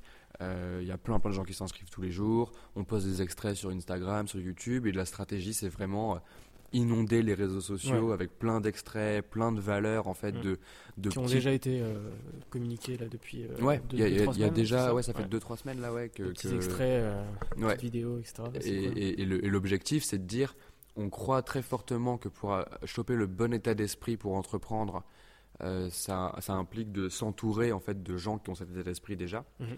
Et on se dit évidemment que c'est pas facile pour tout le monde. Tout le monde peut pas débarquer chez The Family comme moi je l'ai fait, tu vois, ou, ou, ou arriver à trouver des gens qui sont euh, juste un peu au-dessus de leur niveau pour pouvoir s'en inspirer et progresser. Par contre, on peut faire des vidéos de ces gens-là et les mettre dans les fils d'actu de tout le monde, et qu'au lieu de regarder des vidéos de choses sur ton Facebook ou sur ton Instagram, tu regardes des vidéos d'entrepreneuriat mmh. avec de la vraie valeur, et où tu as ta petite dose d'inspiration quotidienne où tu te dis ah putain ouais c'est vrai, allez je vais me remettre à bosser, quoi. Mmh. Et je pense qu'on peut vraiment aider les gens comme ça. Donc ça, c'est la stratégie de communication, en gros, même si c'est juste on veut aider un maximum de gens à travers ce truc-là. Et, euh, et après, on a la plateforme en ligne où euh, là, on va mettre les vrais gros épisodes qui mmh. durent deux heures, euh, des vidéos d'Oussama, des épisodes hors série mmh. où on va inviter d'autres entrepreneurs qui vont parler des mêmes sujets. Euh, et puis, on, va, on fait des événements en physique qui, eux, sont payants. Et, euh, et où, en fait, où, voilà, on invite des entrepreneurs. Ouais, ils vous avez d- euh, déjà lancé, d'ailleurs. On l'a déjà euh, lancé, ouais. Plusieurs confs qui vont arriver ouais. là, prochainement. Il bah, y a trois confs que je vais faire en mois, et il ouais. y a une conf que Maxime fait, qui est un, un gars qui a, oui. qui a seize ans, euh, qui, a, qui a créé euh, Relativty, qui est le premier casque de V R qui coûte moins de cent dollars. Enfin, mm. c'est un gars hyper, hyper inspirant. Et donc, il va donner une conf, et puis après, je vais inviter plein d'autres entrepreneurs. Le but, c'est de dire voilà les leçons que Oussama a synthétisées pour vous dans Coup d'État entreprendre, état d'esprit. Donc c'est, les prochaines confs seront aussi euh, enregistrées et, ouais, euh, voilà, c'est, totalement, c'est okay. totalement. Et euh, cool. donc en fait pour venir sur place, il y a un dîner sur place ou un déjeuner en mmh. fonction de l'heure, et cetera. Pour venir sur place, c'est payant. Par contre, c'est filmé, c'est retransmis gratuitement sur la plateforme un peu plus tard, quoi. Ouais, okay. Et donc voilà. Donc là, on est en train de créer tout ça et de lancer tout ça. Et ça, ça prend bien parce que les gens avaient une vraie appétence pour Coup d'État et ils veulent, veulent qu'on revienne et ils sont hyper contents. Et il y a aussi des, des, plein de gens qui sont fan complètement ouais. obsessionnel de Coup d'État, mais surtout d'Oussama, tu vois. Ils ont des posters et tout. Ah ouais, mais c'est n'importe quoi. D'ailleurs, on a dit qu'on ferait ça. On a dit qu'on ferait des stickers Oussama. Ouais. Enfin, hier, je, faisais, je testais des trucs, tu vois, sur, euh, pour les miniatures YouTube. Ouais. Donc, j'avais détouré Oussama avec une, c'est un liseré blanc comme ça. Et euh, j'ai dit, ça, faut qu'on en fasse des stickers, c'est sûr. Il y a des gens qui vont coller la tête d'Oussama sur leur. Ouais. Sur leur ça va être trop des barres, tu vois. Ça peut être marrant. Et euh, mais donc, ouais, on, on, on lance tout ça et ça, ça prend super bien. On a plein de gens qui vont venir aux événements. Euh, on a plein de gens qui sont inscrits sur le site. Euh, puis on va faire grossir ouais, ça, cool. on va faire grossir ça semaine après semaine et on verra où ça nous mène, quoi. Ouais. On va rendez-vous le dix-sept octobre du coup. Ouais. Si le podcast sort avant, on verra. Sinon, bah, tant pis Sinon, pour tant vous. Pis. Allez sur coup d'état point co, voilà, ça va être super. euh, allez, dernière question. Euh, quels sont les entrepreneurs que tu me conseillerais pour un prochain podcast? Euh, bah, je pense que tu pourrais voir Max justement là, dont je te, dont je te parlais, Maxime mmh. euh, qui, qui a fait Relativty, qui est en train de bosser sur des nouveaux trucs qui sont hyper intéressants. Euh, bah, éventuellement ouais, tu pourrais, tu pourrais aller voir euh, aller voir Nico euh, de Menu Next Door ou, mmh. ou Mathieu. Euh, je pense que en plus Nico est un super bon storyteller, donc euh, cool. ça te ferait un bon épisode. Euh, qui d'autre qui d'autre bah, tu pourrais aller voir euh, Fanny de Fempo. Okay. Euh, qui elle aussi est une bonne storytelleuse et raconte bien. Enfin, Fempo, c'est des culottes menstruelles mmh. et euh, ça cartonne ce qu'elles font, c'est trop bien. Cool. Puis je les aime trop. Euh, elles, elles, elles sont, elles sont balèzes, quoi. Donc euh, ça pourrait être intéressant, ouais. Ok. Grave. Très bien. Je pourrais penser à d'autres gens. Je t'enverrai. Ouais. Tu, tu, tu, tu m'enverras une liste. Je t'enverrai une liste de cent noms comme c'est ça.